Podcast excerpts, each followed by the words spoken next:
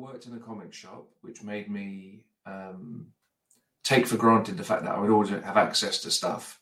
Right. So there would be like good runs of stuff would come in, and I, would leave them, or I'd read them and then sell them, and mm-hmm. then um, I always just assumed I'd have them to hand. And then I moved to, I, I left that job, and that I still borrowed stuff and was still friendly. Then I moved to Spain. When I was in Spain, I was like, oh my god, if I want to read, I don't know, Frank Miller Daredevil, I'm gonna have to buy it. And then, and then over the over the over the past what 15, 20 years, I've mm-hmm. just accumulated so much stuff as like a reaction to not having stuff anymore. It's almost like I, I want to make sure I got it in yeah. case I don't have access to it again. And so, so the house is just filling and filling and filling, and I constantly have to rotate. I'm, I'm at the point now where it's one out, one in, one out. You know. Yeah. Yeah, I mean, it, yeah, it is interesting because you. I think I've been seeing you post a lot more things like, "Hey, this is for sale," than I've noticed before. yeah. You know, I, I, I do that once in a while. What that actually means is that I'm reading stuff more. Like I've got a I've got a, a lot of reading around me to do.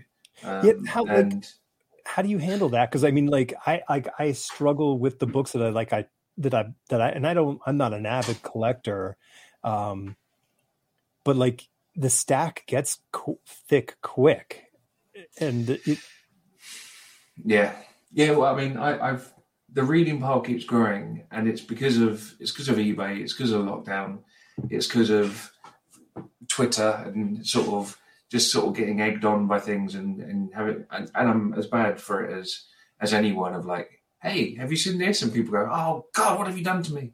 And um, yeah, and and I, I'm exactly the same, you know. So part of my lockdown thing was I bought all of Groo. Um, but like all of Groo. So I had no Groo apart from a couple okay. of issues that I bought in like a like a charity shop cheap. And then within the space of six months, I had like 160, 170 issues of Groo, and they're sitting in a box. I've read a, I've read some, I've read a lot, but I have a lot more to read still.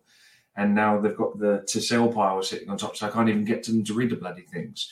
Um, the, did I mean was Groo a thing for you when you were when you were young, or did you know? So it no, was, it, okay. it, it, was on it was on issue whatever seventy five or something when I started, and my my collector mentality is always like, well, if I can't start at the beginning, um, if someone had come into the, the shop I worked at and sold a run of Groo, then I might have bought it all at that time and then mm-hmm. whatever, but um, the idea of just jumping in, even with something that's so obviously like episodic as Groo, yeah. um, I, I, still feel the need to be in at the beginning. You know, there's that there's that really nice, and I think it's fantastic. Is the you know you go into shops now and they've bundled all of the issues of you know these comic book runs, so you can just yeah.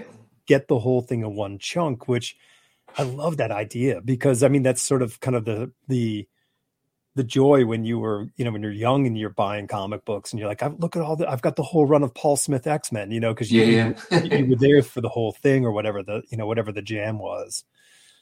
Um, I think it's, I think it's a beautiful thing because I mean, I love, listen, I love trades. I think trades are the the way to go as far to to sort of condense, you know, the collector's uh, bug, but um, having those issues is super special. Well, when now that the um the, the thing so so I've got like there's like aesthetic choices and sort of practical choices around all of my different sort of buying and I, I like as soon as I start to see like multiple variant covers on books then I know I'm going to get the trade because I want all the covers, you know, and right. you can't. I'm, I'm, not buying multiple copies of comics. I'm not an idiot, so I'll buy I'll buy the hardcover when it comes out. It won't have all the logo and all the, all the stuff on it, and I'll yeah. get 20, 25 pinups by good people instead of having one comic and just feeling like I'm getting slightly mugged off because I, I don't have all the all the stuff, you know. Um, mm-hmm. So so so there's that, and with issues, I, I just um, they've built up again now, but there are things there are things that I've recently like Enigma, like you know I'm a Fegredo Fegredo yeah, yeah, fan, sure. Um, and Enigma was one that I traded up years ago um, and even with the new hardcover that came out last year, which is lovely, um, I felt the need to get the issues because it feels like, and that, and that's pure like how can I not own the comics that kind of got me started? You know, that's like some weird collectory thing of almost like buying the vinyl, even though I haven't got a record player. You know, they're going in the box. I'm only ever going to look at the trade, but I want to know that the issues are there. That's yeah. Enigma, I think. What I mean was Enigma, Enigma like kind of his first big kind of run with, with over at DC. Yeah, yeah. And and and I've never. It occurred to me just recently speaking to before speaking to you and thinking about Fegredo a little bit actually. Like I don't know. Like you had your British invasion, but mm-hmm. like Fegredo wasn't somebody who had a ton of stuff published in the UK. He had a few bits in a magazine called Crisis, which wasn't a massive hit or something. I think it was actually quite a big leap to suddenly be doing big US stuff. But I guess that was all like that Shelly Bond, Vertigo yeah. period of sort of scaring up the next round of like deadline artists, Philip Bond and all of those guys. They were like, um, I really felt like, you know, if you could look at it, like I think the whole Vertigo thing was kind of that, like that A and R talent scout for you know they were really yeah. finding great talent and pulling him in to do books which they you know they weren't expecting huge numbers, but they were going to produce a great product. Um, yeah, and I, I, I told I think I mentioned it to you and um, that I and I, will have to find them, but I have the I have the California. Uh, was it yeah Ca- California? Yeah, black I have the California. White. I have all the black and whites of that whole issue. Um, yeah, and you know it's funny because I I my, my studio mate who was doing special projects work at DC came home one afternoon and our apartment was like five blocks from the DC office. So he so he comes home and he's like, "Hey, check these out," and hands me a stack.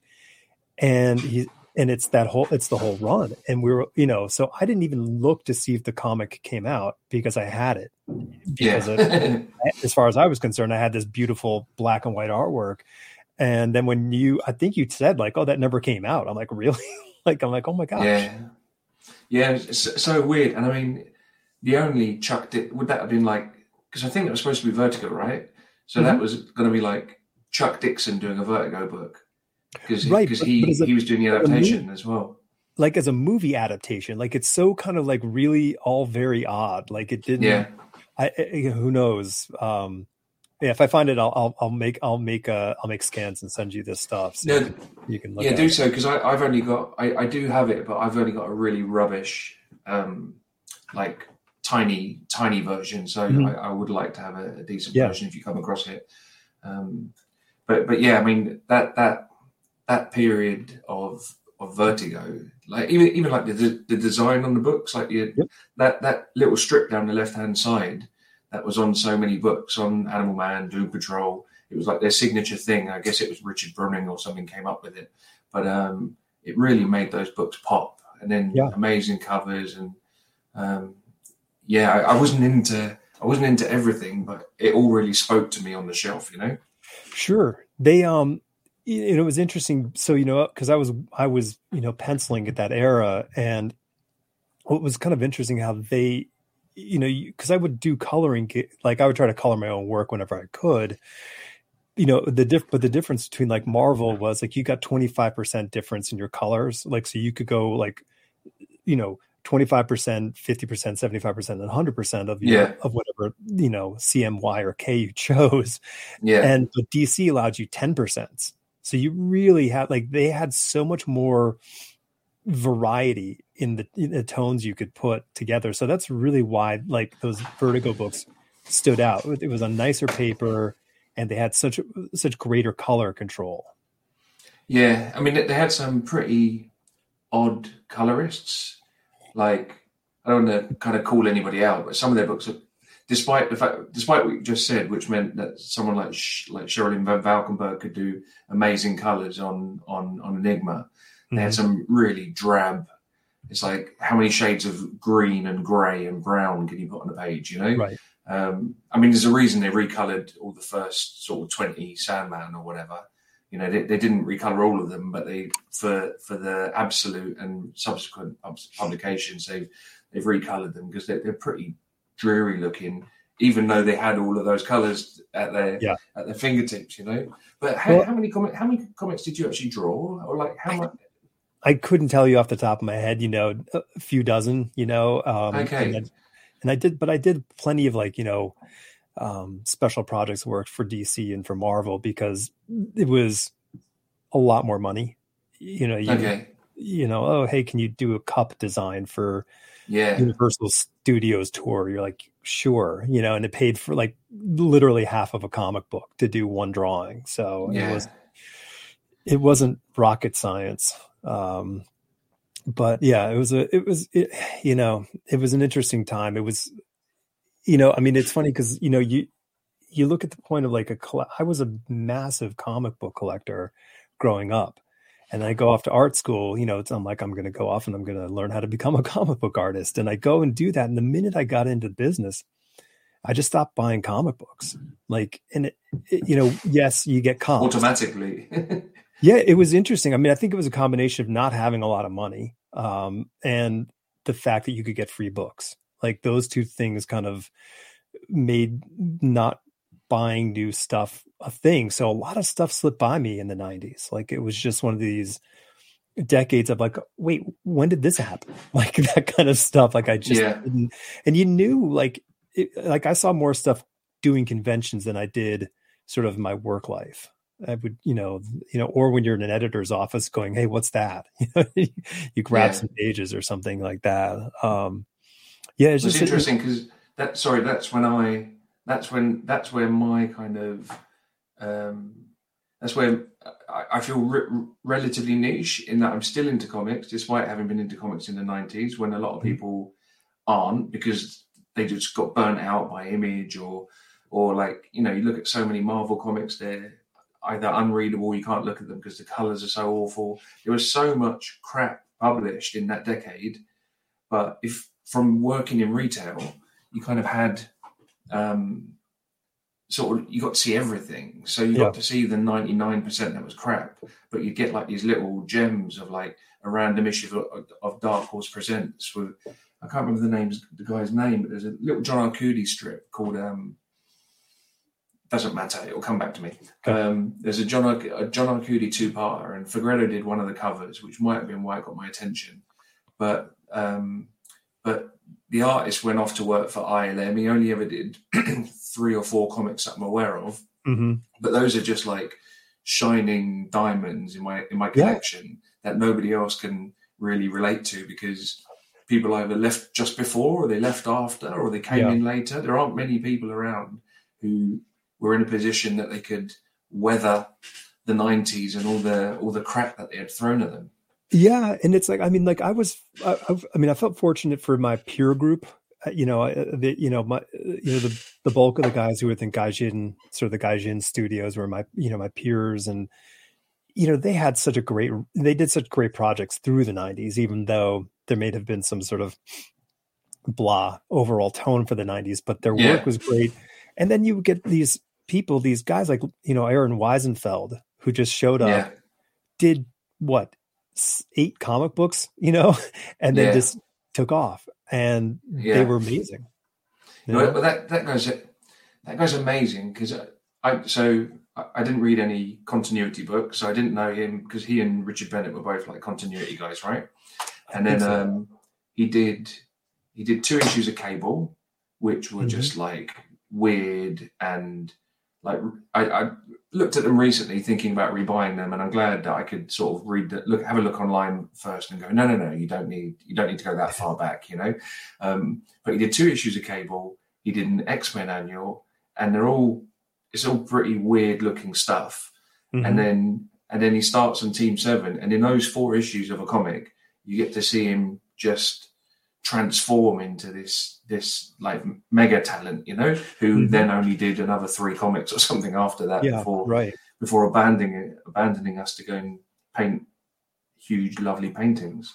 Yeah, and I mean, we and we and there were plenty of people like I mean, Travis, you know, Charest really was this amazing talent to watch him go from you know what was sort of a house style of image to what he developed. Um, you know, I mean, he Yeah. influenced a lot of people pretty quick.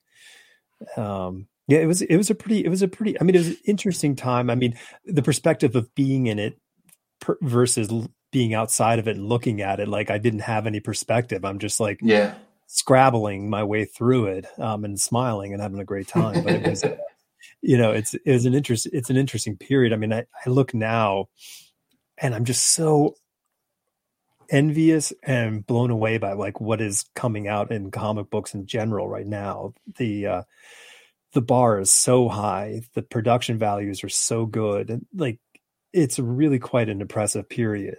Um, yeah, yeah. I, I, had a, I had a. We're, we're incredibly lucky. It's I think it's like a, a proper golden age.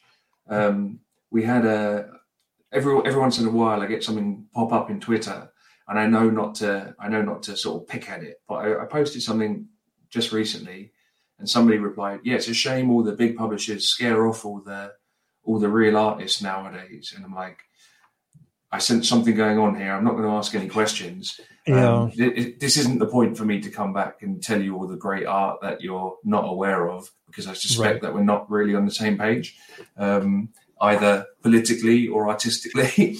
right. um, so, so I kind of leave that where it is. But um, yeah, I mean, I, I, was thinking just today, like in, in preparation for this, like the, the amount of there's people doing work digitally, which um, which I, I, think has sort of mixed results. Like I, have noticed, like a weird, um, I've noticed like a weird trend of there's a couple of artists who are quite high profile who tend who I, I get their books and they've got like like terrible anatomy or things like mm. where where you have like an arm go behind something and they've clearly lost track of like where the elbow is and as right. you look at it, you're like, that arm's about six inches too long. Like, what's going? So this kind of weird stuff that I don't think I don't think you'd make those mistakes if you were working it out on paper in front of you necessarily. There's, there's yeah. something about the shortcuts coming from digital that have, that are leading some people that have only perhaps only ever drawn digitally into some sort of um, bad habits, maybe. But but there's yeah, there's so much between. You know, I've heard, I've heard you talking about Greg Smallwood. Um, Duncan Rouleau for me is like Duncan Rouleau for me is like you're like the first person who's got the hybrid of digital yeah. and, and analog and managed to play with like um, sort of repeating stuff but without it being boring like taking shapes and and and making patterns and stuff like his mm-hmm. his metal men book was was was amazing um, but yeah currently between between your Smallwoods and your James Stokoe and James Harren. Um, they're not all called James, but yeah, yeah. it's just it's it's it's um, Matías Bergara. Um, yeah. I, I did you, did you read step by step by step or I did not read step? it, no. it, it. I mean, the amount of people like like I, I one of my cl- close friends owns a comic book store, so he's always oh, okay. saying like, he's always like, you should, you should check this out. And I'm like, I can't keep up with the things that you're saying I should check out. Like either it'll, it'll send me into the poorhouse or I'll just go, you know, or my wife will kick me out, one or the other. Yeah. Uh, yeah. It's, it's a nutty thing. When did, um, like, so like for me, like the, the, collecting compulsion like that's it's an interesting thing to have like you were saying like you know having to have that whole sort of complete thing. And yeah.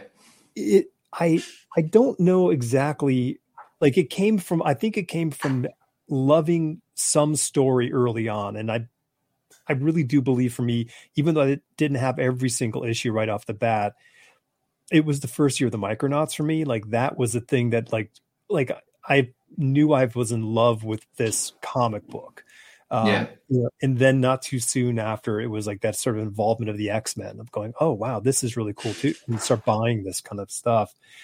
And then I think there's just this idea of like, oh, but I should, I, I can now. You once you learn, you can find those those issues you're missing. It gets exciting. You're like, oh, I can yeah. kind of fill that gap in.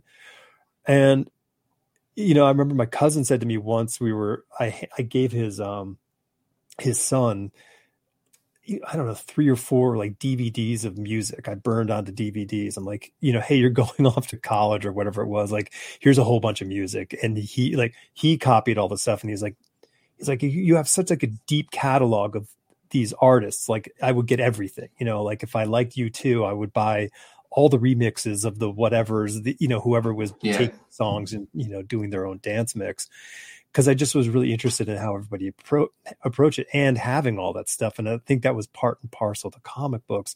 Like, what was it for you? Do you remember what the thing was? Well, I, I started.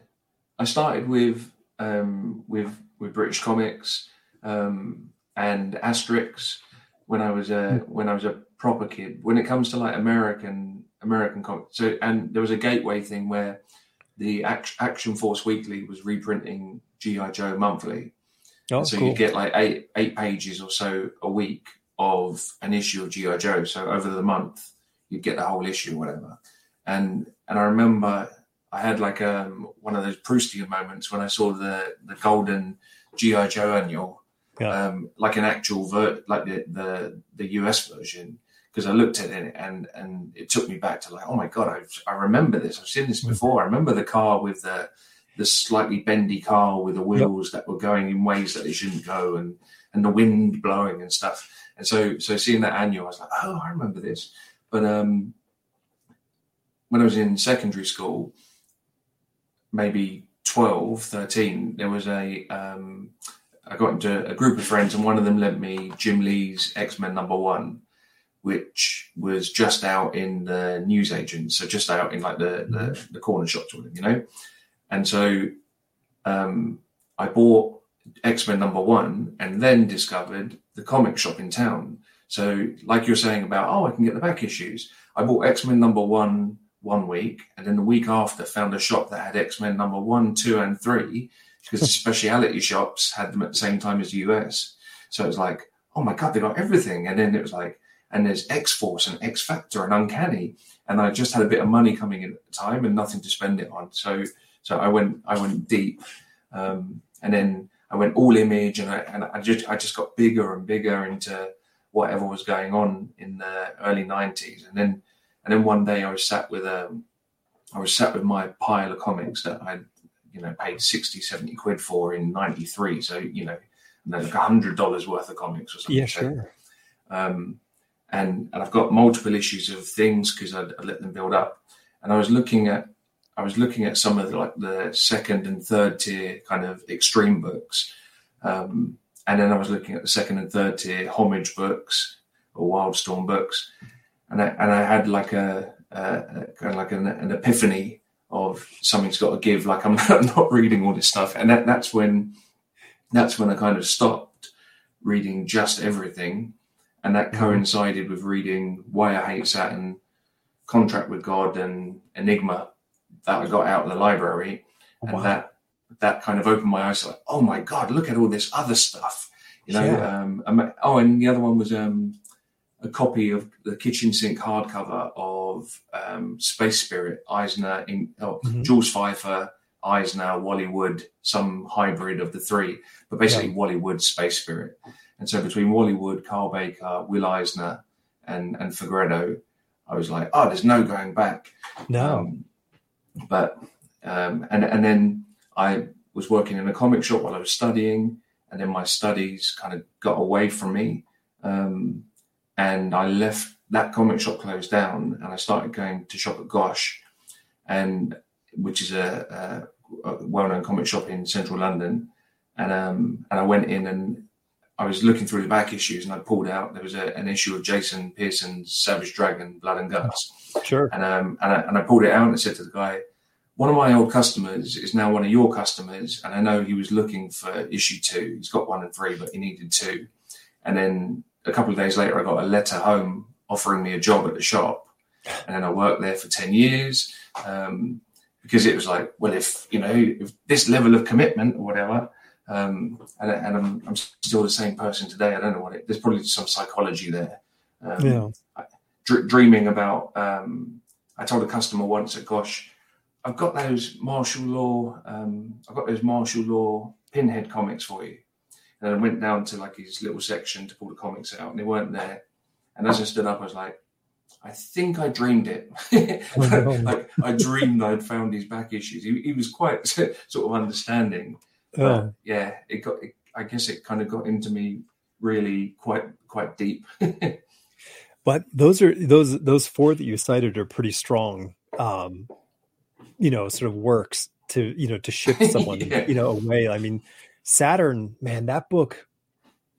Kyle Kyle spoke in one of my classes. It's in when I was in when I was in art school. So that was my sort of first engagement with him. I've seen I'd seen his work up to that point, and then Yeah. when Saturn came out, man, that book. I mean, it, it it's such a just a lovely piece of you know art in every aspect. Um, Yeah. you know, it's one of my one of my favorites. Um, yeah, no, I mean, it's it's sort of interesting how the those uh those are kind of a good spectrum of kind of showing like what can be done in the medium that's not what is the commonplace. Yeah, and, it, and It's- it's kept me looking for years, trying to sort of chase the dragon, sort of trying to find the and and so so I'm I'm still the same today. If I buy something new by somebody, I have to dig deep, see how far back I can go before it becomes sort of unrecognizable or uninteresting. But like Kyle Baker's been a has been a really interesting one to follow because he's embraced technology. He's gone to some sort of strange places with his style. Mhm. You know, I, I I'll always my, my Cowboy Wally and, and Why I Hate Saturn are like where my where my heart is. But um, Yeah. but but it, it's great to watch him evolve, and he's, he's all you know. He's still he's still brilliant. Um, Yep. It's just it's a shame he's sort of off the radar a little bit at this point. You know, he's just self-publishing through Amazon. I think.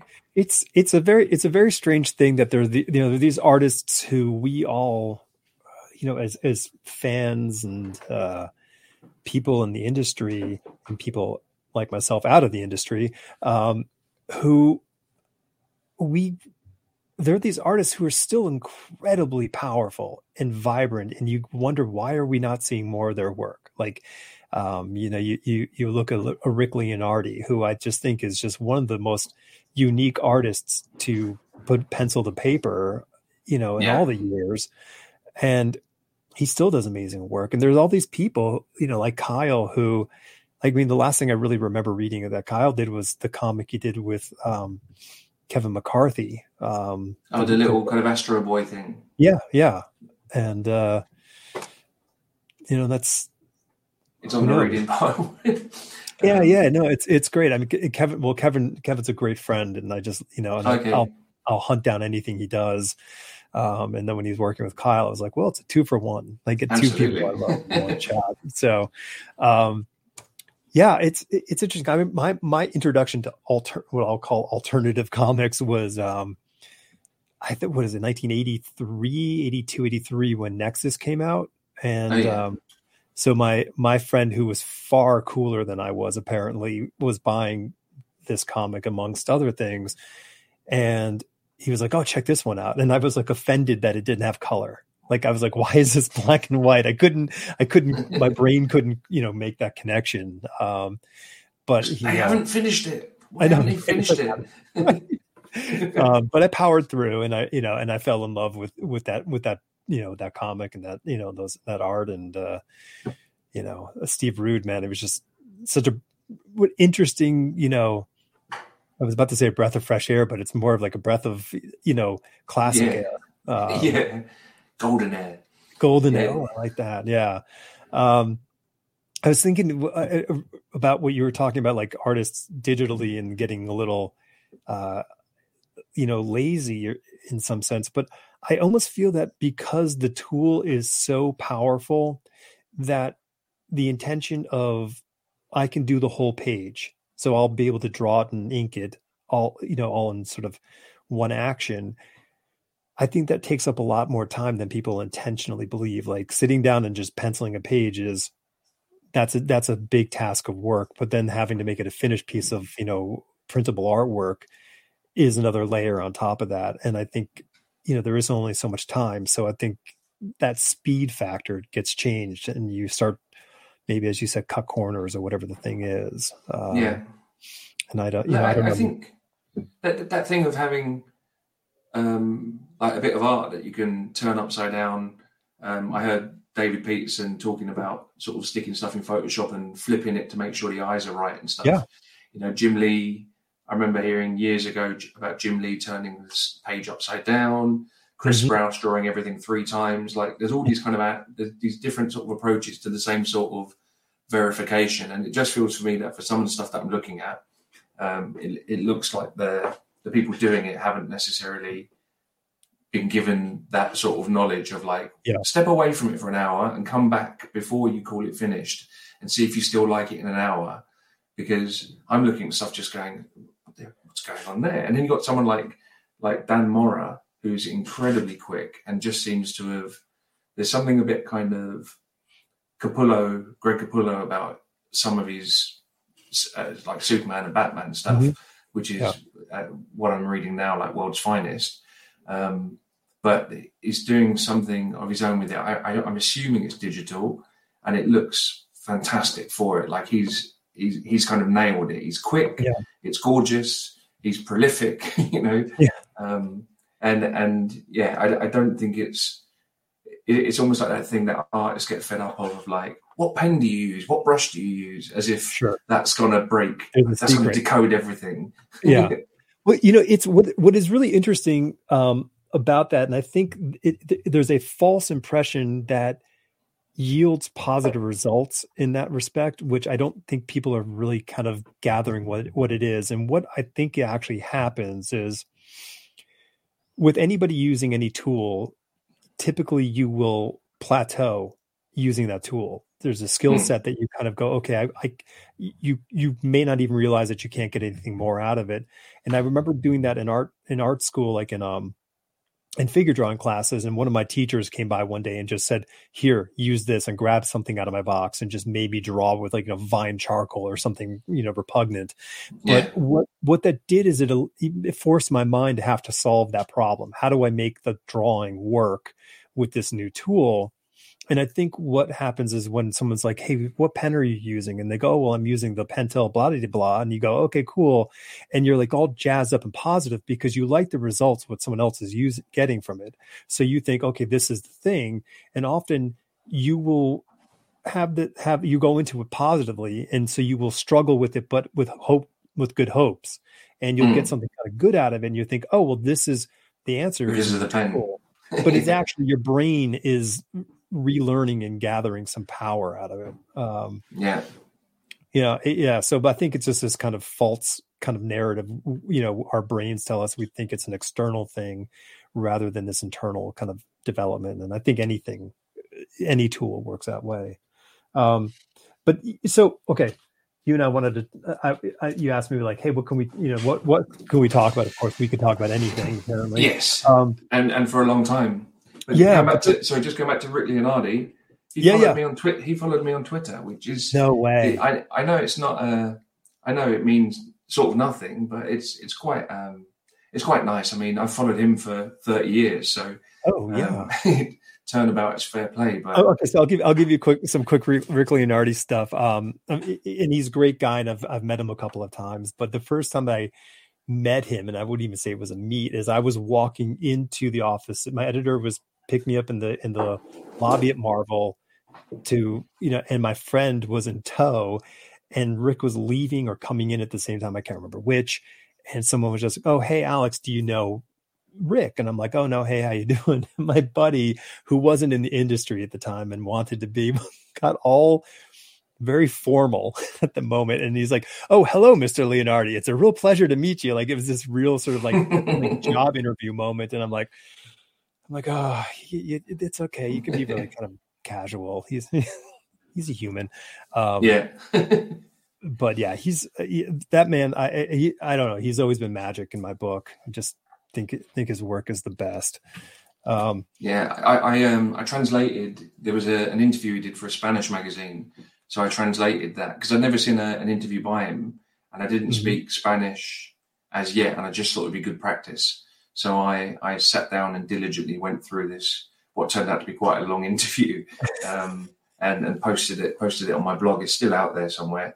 Um, do you? How's but- your Spanish now? Oh, it's it's good. My my my wife's Colombian, and I Oh. lived in Barcelona for nine years, eight years, nine years. A, Um, yeah, uh, that's where we, we. That's one of the cities we spent our time in when our honeymoon was Barcelona, and oh, okay. yeah, it's What kind uh, of year was that? Uh, 2004. Okay, I'd have been there.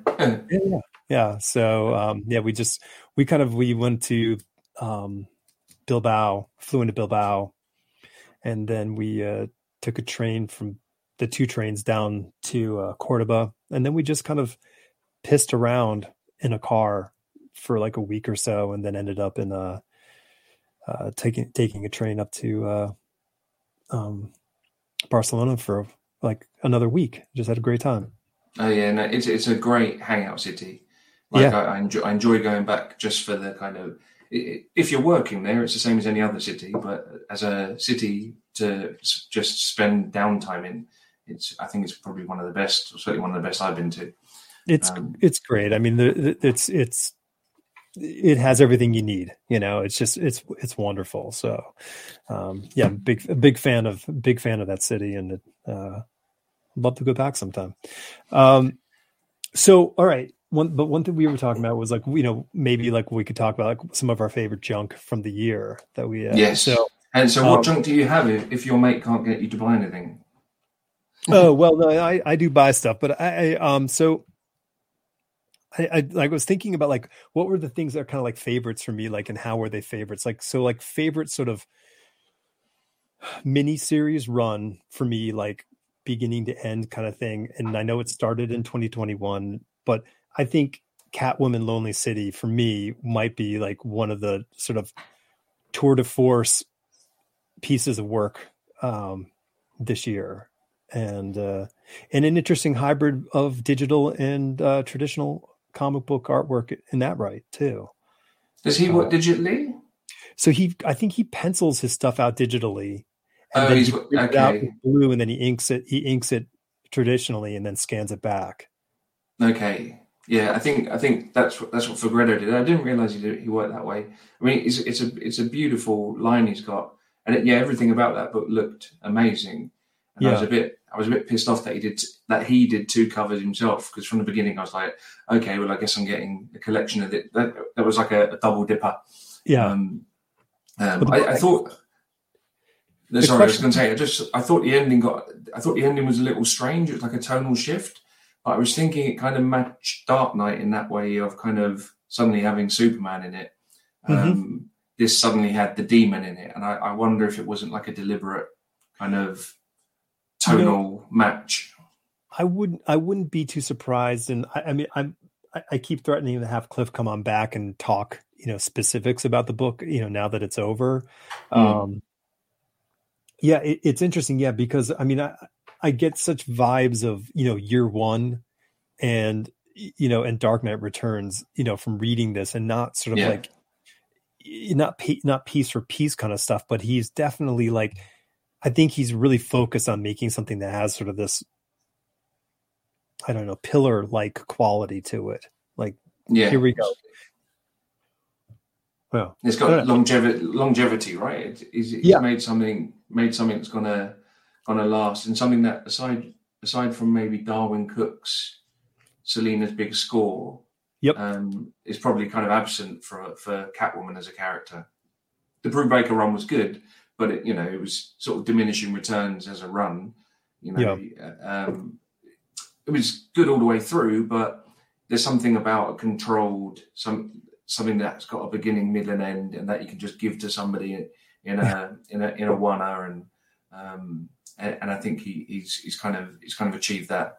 But yeah, I'm looking forward to rereading it without the big gaps in between and right and and changes your expectations slightly about what you're getting. So as soon as I saw that huge demon in issue four, um, even though he might have been in issue three, I was like, "So what happened?" Yeah, um, and it sort of threw me a bit. But I think beautiful. there's, you know, and I think one thing I really respect in the sense, and I, I don't, you know, I don't, I don't know how everyone else feels about it, is I'm really kind of pleased that DC is willing to say we're not going to force this to be on this particular schedule. Like when the books are done, we release it, and I kind of feel that has worked for their advantage and to their advantage in the terms of what we're getting as a result from this black label, you know, yeah. line. Um, they're not kind of saying it's got to be here in two months or we're we're done. You know, um, I don't know. I just think that's an interesting approach for the books, and we're uh, kind of reaping some benefits from that artistically. And I, know, I've said it before, and I think it's like the big Mike. Like it is such a such a, you know, he's doing everything like how many people are doing everything yeah. for a big publisher? Like it just doesn't happen. Um, so yeah, I, I, everything and everything's everything, or he, he didn't do the letters or something? He right? did. He did the letter. He did. Okay. Yeah. Oh no, sorry, that was it. On another podcast, I heard somebody jokingly giving him stick for um, for not doing his own flatting or something. Um, but, like like ta taking the piss, like joking, but um, but so yeah, so he did everything. Yeah, no, I, yeah, and it's you know I don't know because I mean, maybe it's you know maybe it's the internal part of me going, gee, I wish I could have done that myself, or, or is it just me saying like I'm so happy to see somebody do that? Like it's not, it's it is uncommon. Um, was there sort of a beginning to end kind of thing, like issue wise, that you dug this in the last year? Um, yeah, I mean, I've, I've that step by bloody step. I think that falls into that Okay. category. That was um, that's interesting because every every time I pick it up, it, it's got a it's got the Batman Year One um, characteristic, which is that if I look at the first page, I'm going to end up reading at least another thirty or forty page. You know, I, I, I can't just look. I, Yeah. I can't I can't just read like, oh, I should have come by plane or whatever. you know, um, or Barbara's coming by plane or whatever that opening line is from year one. Um, and and so yeah, step by bloody step is silent, is wordless rather, and so it lulls you into this idea that you can it's you, you'll probably be able to skim it or whatever. Um, but it's, it's it's not it's not the case at all, and and the art is so.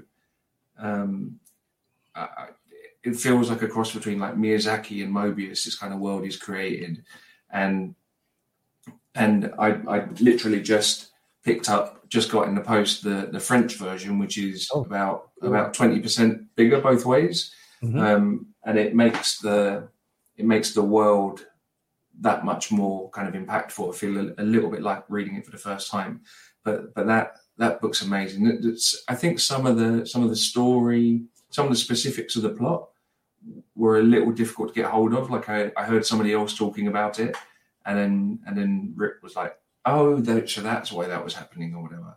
Um, Mm. But because it's wordless, you just take away what you take away, you know. Um, and then that's the other thing that's got going for it is um, the colors by a guy called um, Matheus Lopes, um, who also colored Supergirl by Bilquis Evely, which was written by Tom King, and that would be another Yeah. book that's kind of top draw from the past year. So it, I've, I've got another colorist to follow in the way that I've been following Dave Stewart for years or whatever. It's like if they're on it, there's probably something going on. At least give it a look. Mhm.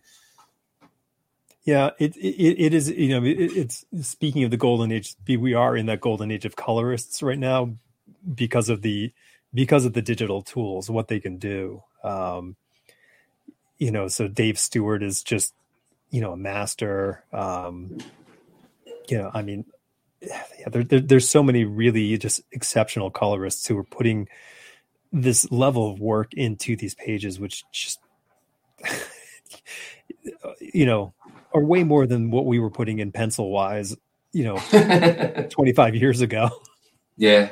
No, I mean, I, I and I, I'm a sucker for for sort of recolors, getting stuff in getting stuff in black and white that was originally colored. Um, Mhm. I, I just I really enjoy seeing being able to tell the difference that the colors are making to things. You know. Um, Yeah. And even I, I I think you know I did like my Alex I did my remastered Alex Toth personal project. Yeah. And and part of that was fixing some of the colors hmm where where things have been coloured like they they coloured a hand in the same colour as the wall or something by by mistake, and then just going through and picking out little things, correcting little errors in an eye and and these kind of things, and you just see how dramatic the impact of the colours can be. So you look at now where you've got the penciler and or inker doing all this all this work to put lines down, and then the power of the colorist to just obliterate it or kind of harmonize with it, you know. Yeah. And sometimes you get these teams like Dave Stewart seems like somebody who can, who's like an all rounder. Like he he can work with, with with anyone and has a range of styles. Um, as a and and then there are other colorists who I think are far less far less flexible. Um, Yeah. like some of the biggest in the business who keep getting jobs because they're the biggest and work with the biggest, but their impact on other artists is it, it isn't positive. Let me say, I'm yeah, uncommonly tactful. Yeah, no, yeah, no. I mean, I wonder if that. I wonder. I wonder if that's like kind of a, a, reflection on, you know, you get you maybe you do have a great vibe with a specific style of artwork, you know, and artist, and that sort of sets a tone for everyone. Going like, well, that was such a great book. Let's get that colorist or yeah inker on that, and it it it really is. I mean, you just can't throw bass player X into a band and expect that bass player to really kind of gel. Like I think that it, you know, I mean, it is it's such a crapshoot. Um, yeah.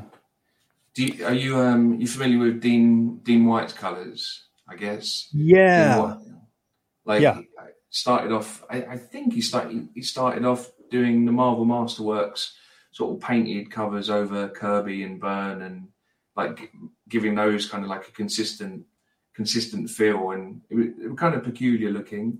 Um, but sort of really lush and, and sort of brushy. And then he worked with Romita Jr. for ages, mm-hmm. um, uh, Jerome Opeña on on Uncanny X Force, and and I, I think he's just amazing. And I, I, think it's a real real crime that he didn't get to color um, Romita Jr. on like Superman Year One or whatever it was called. Yeah, Superman Year One.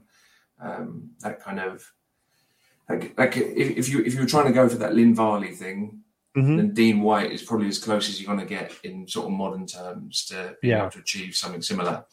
Um, but I, I understand it was like editorial decisions and things involved. Yeah, there are those choices yeah. that happen. Yeah, they and they definitely sometimes most people, you know, yeah. Listen, I get it, it's a business, man. They've got to like. There's a lot of pieces that they have to, you know, make make fit. So you yeah. mentioned um, Miyazaki. So that made me think of so I think the what I enjoyed greatly this year was um the YA, I guess it's a YA book, Salt Magic by Hope Larson and Rebecca. Oh, no, no. So Sorry, I stepped on you. Re- Rebecca Mock, M O C K. Okay. Yeah. Um and it so you know Hope lives here in the same town as me, so we're we're we're we're buddies and uh, it's by Margaret Ferguson Books at Holiday House, um, Salt Magic. Okay. And it takes place uh, twenty uh, in nineteen nineteen, like sort of at the tail end of World War One, and it takes place in like like I don't know Oklahoma or somewhere, you know, like in a in a very sort of uh, you know pre Dust Bowl era, and um, Rebecca's artwork is unbelievable. Um, you definitely will get it if you like Miyazaki. You're going to get a real kick out of her work. And uh, they okay. won the yeah they won the Eisner for the book this year. So yeah, I, have become a bit of an old man with the Eisners because because I don't recognize so much as opposed to it. There's so much I don't recognize that instead of it being like, oh, there's something I don't know, I'll go and have a look. It's like I don't know anything, so where yeah. do I even begin to have a look? Right. You know? um, yeah. It's and yeah, it's kind of usual suspects, and then a load of things I never heard of. So, sure. um, so I've sort of stopped paying attention. But now it looks really nice. I'm, I'm just, I'm just googling as we speak. Um, I'll see if I can track that down. Yeah, it's um, it, it's real, real good. And if you have access to children, they you know they will get a real kick out of it. It's just a nice, it's a nice story. Um, with some fantastic, you know, a nice fantastic sort of edge to the world that it's in, kind of ma- kind of a little magic. Um, and, I don't read a lot of YA, so this was sort of you know it was that, that was that was on my mind. How much YA did you read? no, I, I read little to none, but but because uh, uh, you know I have a relate I have a have a friend friendly relationship with Hope. I had you know I wanted to read the book and and uh, it's just you know it's great stuff. So and they won the Eisner, cool. so it can't be all bad, right? And an Eisner for best best graphic or best YA? I, or? I think it might be best YA graphic. Okay. And I think yeah, I, um, French award. okay, like Angoulême or something. Yeah, maybe.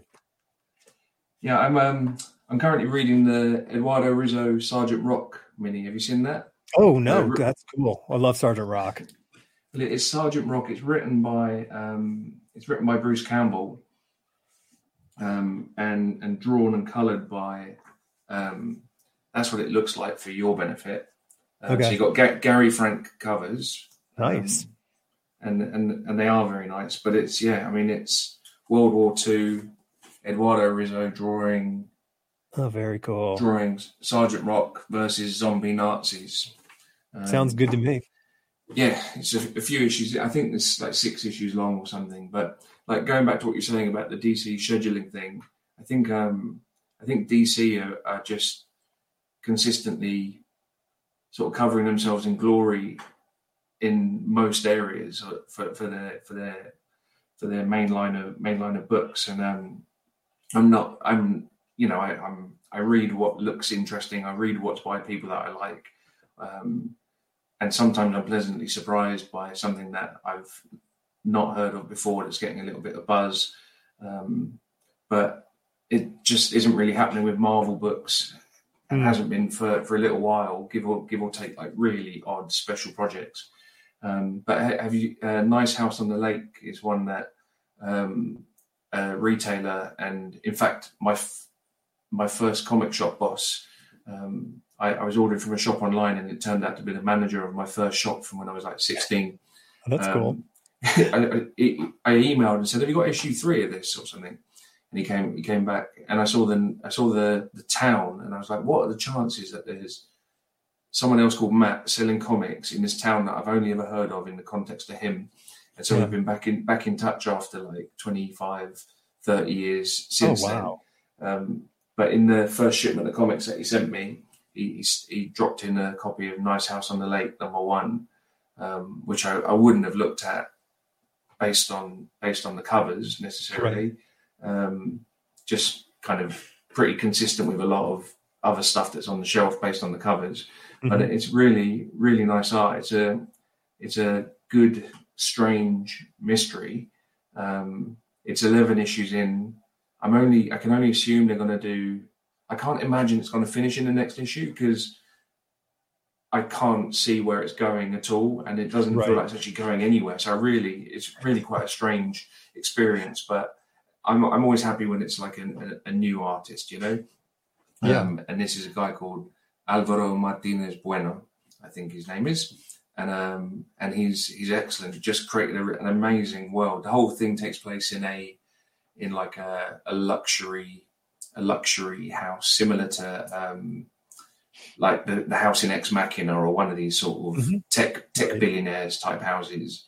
Um, and the conceit is that they're the only they're the last sort of ten people on Earth after some invasion of aliens or something that's gone on outside. But really, really interesting. But yeah, I've, I've got no idea. Issue twelve is going to surprise me whatever happens because I, I can't imagine what's going on. Uh, Yeah. Well. I mean, isn't that isn't that the, the best part about a story is if you are engaged into what's ha- into the actual events of a story and the characters of the story, but yet you're still, you know, I guess in the dark as to where this is going to actually go, and not in the terms of like. I don't think they have an idea. Like th- those are the worst kind of stories, you know. Like, Yeah, yeah. like I don't have any idea what they're doing.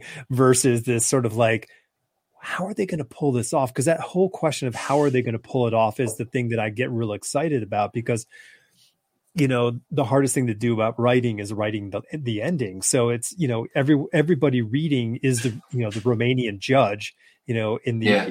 in the Olympics waiting to you know would give that two you know because you're going to fall off the balance beam or whatever the damn thing you're doing is. So um, sticking that landing is so important. And you know the fact that you don't know if it's 12 issues or 16 or 24 issues, you're just going, I, ah, what's going on?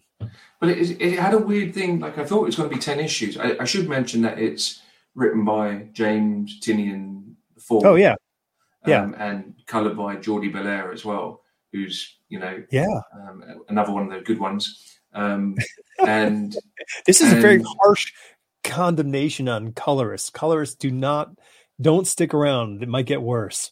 Um, um, no, I mean she's she's she's excellent. Um, Yeah.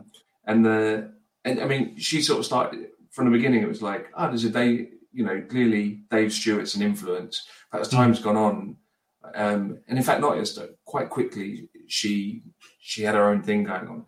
But um, but yeah, so it's written by um, James Tynion Tynan Fourth, and under the logo, it's got ten little icons, one for each of the characters, and each mm-hmm. issue has is moved across from one icon to the next.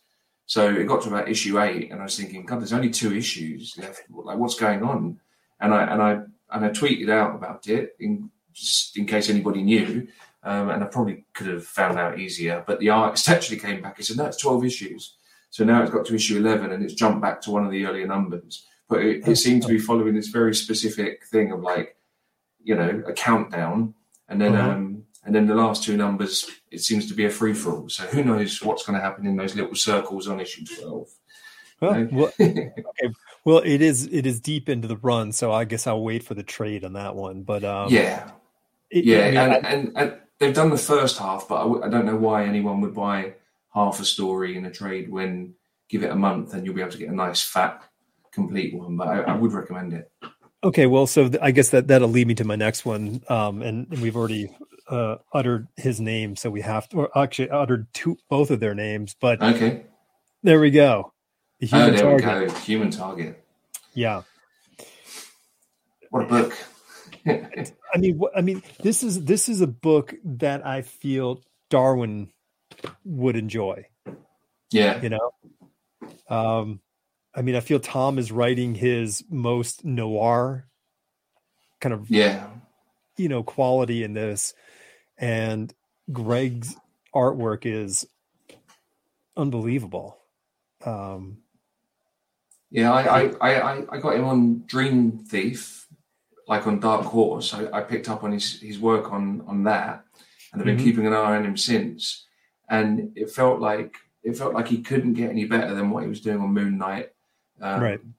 And yet he just keeps seems seems to keep getting better and bringing new stuff to the table. No, yeah, yeah. I think I think in this one, or at least it feels to me in this one that his sense of design is really really like he's really improved on his overall sense of, design for like his panel layouts and his composition for the entire page you know using color and shape so um yeah it, it's i mean he's he's just drawing from all these great sources and just kind of making some sort of fan- and the the coloring and the production of the of the heart at least this you know yeah. collected edition is really some of the best best quality I've seen in a long time. And Clayton Cowles, man, this is a letterer in my my opinion who is as important on the books as most any other part of the book. He really yeah. brings equality to the reading um, of the comic in his typography that really is kind of hard to match. Yeah, he, he he's um he's never he's never wrong. Like you never you never find yourself in the wrong place, or you know, it's kind of that like lettering lettering feels feels to me. You have like your John Workmans and you have your your big sort of showy people.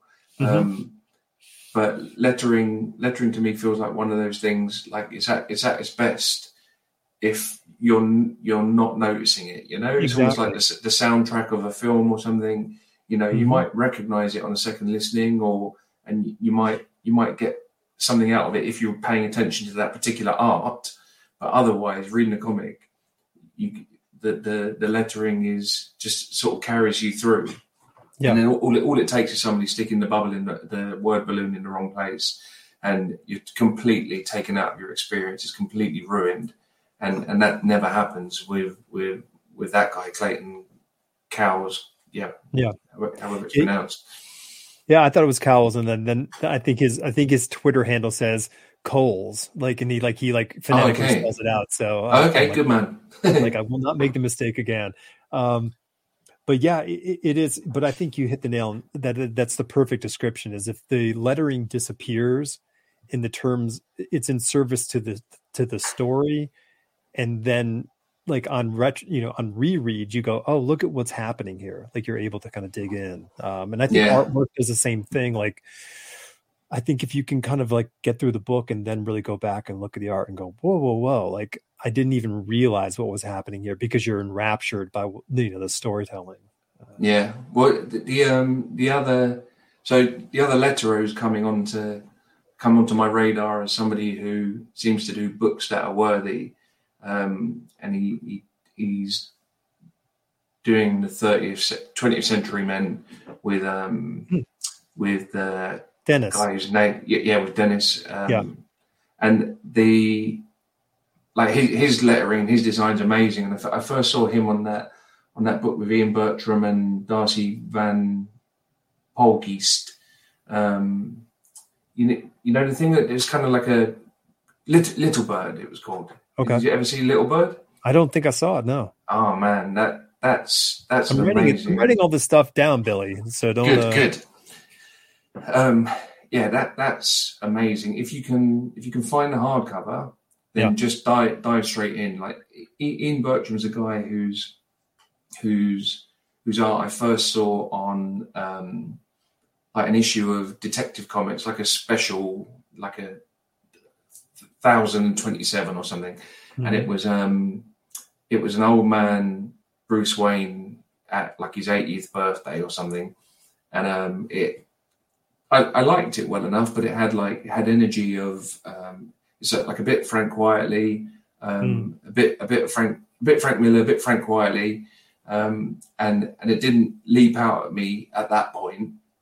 Um and then he did a he did a house called he did a book for Dark Horse um, with I think it was Pete Tomasi. I may be wrong, but it was a, it was about that um, that the Winchester House. You know the um, the house where that the, the the woman just keeps building and building and building on Yeah, her yeah, house yeah, of course. because yeah. she's cursed cursed by dead Indians. yeah, Um, yeah, yeah. so, um, House of Penance.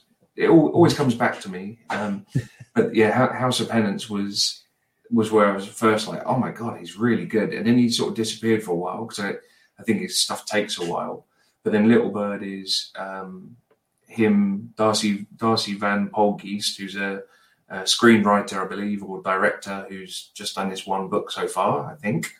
Um, and Matt Hollingsworth on colours, and Adit Aditya Bidikar. I'm gonna go for pronunciation wise, um, and and it's just an amazing. It feels like the best sort of Grendel, like the Tim Sale kind of Grendel that you got towards the the end of the original run, um, and it it just looks amazing, and the storytelling and the composition, like panel choices and page. I mean, everything about it is just absolutely top drawer. Really, really good.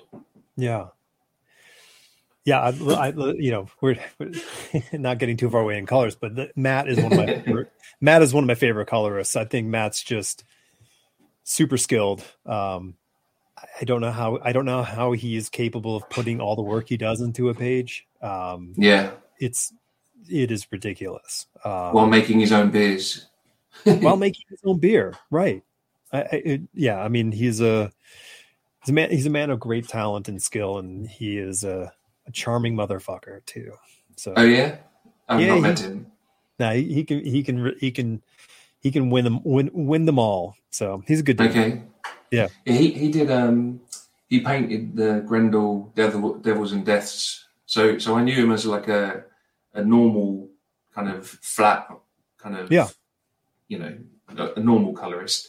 And then on Grendel Devils and Deaths with Edvin Biukovic hmm um, and, and Darko Macan, he he got to sort of break out his break out his proper paints His paints, um, yeah, and that and that was where where I first saw where I first saw him kind of cut loose on a non kind of DC or Marvel type style, hmm and um, and I've been been sort of following him ever since. And it's funny because you see, like I, I honestly think that Dave Stewart's at the point where he should just like they should rename the colorist award as like the Dave Stewart award and and just take him out of the loop, you know? Yeah. Because it, it's he wins it most years, if not every year. Like if you look, he's won it something like twelve times out of the last twenty years or Oh, something. totally. I think Um, I think Brennan Wagner. If, if I'm misremembering, I apologize, but I think you know Brent like Dave taught Brennan really how to color comic books. yes, he, yeah, I've heard that. and he's like you know and i think when i talk when i talked to uh brennan on the on this uh, podcast he's like, yeah, I mean, like I still use the same brush that Dave gave me. Like Dave gave me his digital brush, and that's what I use. I'm like, all right, Oh, okay. Yeah. like go for it, man. Um, yeah, no, it's uh, yeah, no, I mean, it's listen. I mean, some people are really just that good. Um, Todd, you know, Todd Klein was that good when it came to lettering. You know, sure. on paper for 25 years, 30 Yeah. years. You know, just you know, masterworks on pieces of paper. Yeah, but there's, not, there's not even Eisner for. I, I'm, there's a, you- I don't know if you know the movie Wag the Dog. Um, Yeah. Of course. There's there's that there's that um, Dustin Hoffman getting a. You know, there's no Oscar for producer. You know, there's no Oscar for producer. Can you believe that? And um, and there's no there's no Eisner anymore for inker, and it just it baffles me. Yeah, I, I know there aren't many of them. Um, Yeah. but I'm- think I think I'm friends with like the last five. Like I was Okay. sitting, I was sitting in um at Heroes this year with like with my buddies, and it was like um Karl Story, um Mark Morales, and Dexter Vaughn.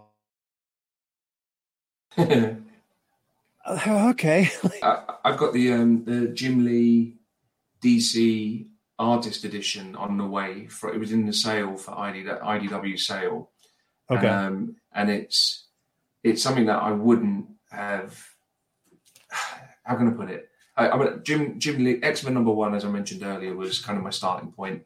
Um, I got to quite a nice experience in my in, in about 2000, where J- Jim Lee was attending the Bristol Comic Con, um, and we we ended up. Um, he was talking original art with my mate uh, Joe Melchior, who's a, a an art collector and now reps Dave Gibbons and Brian Bolland and who? um, I don't. I'm not sure if I'm familiar with those guys. yeah, it's pr- it's pronounced Bolland. B B Oh, O L L. Yeah. Um, Okay. So so he he, um, he used to work at Comic Showcase, which had the Dark Knight and Watchmen art. Oh, sorry, the Watchmen art and Leonardi's art and Mick McMahon's art back in the eighties, and so Mhm. he, he's been around that scene for a very long time. But and and Jim Lee collects art a bit. Um, Yeah, and bit. he used to collect more and doesn't collect so much anymore, I believe. Um, and in fact, that um, the Michael Golden Artist Edition that's coming up shortly, Yep. um, Jim Lee had all the art to the Marvel Fanfare issue hmm and sold it, but Scott Dunbier got scans of it before he sold it, and that's how we're actually getting this book. You know, That's Um, great. I, I can't, I can't wait for that book. And just, Yeah, I know. I. I mean, I, I don't have words. it's good. Well, Jim bought. Yeah, I mean, Jim bought some really, uh, some, some very key golden artwork, um, to say Yeah. the least, um, back in the day, and that's uh, and I guess we're we're in the long run, we're all going to be very fortunate for that for what he purchased because it Yeah. existed did in a digital form now. Um, Yeah, I Yeah. think Scott, Scott Dunbier on his shoulder, like consigliere on the original art, just sort of pointing him at stuff a bit as well. Um, Yeah. in, like kind of sourcing stuff for him. Um, but yeah, I've got that Jim Lee going back to the inkers thing. The Jim Lee book I'm getting primarily for Scott Williams inks mhm. because Yeah. at some point I, I re- I've kind of evolved from a even if I'm not particularly enjoying what I see on the page from from Jim Lee because you know a, a lot of it now isn't it's not for me um, kind of video games and films and you know um, but but just seeing Scott Williams's lines is Mhm. is still like a constant pleasure um, It was a great. It was a great. Con- like I think that was a really um, a super fortunate combination. Like I think that's just like one of those things where these artists combine on the on the black and white artwork, which together, you know, it's this chemistry that elevates it to another level that we all benefit from. Because I think what we consider maybe like you know great John Byrne artwork is only great John Byrne artwork because Terry Austin or Joe Rubinstein was inking it.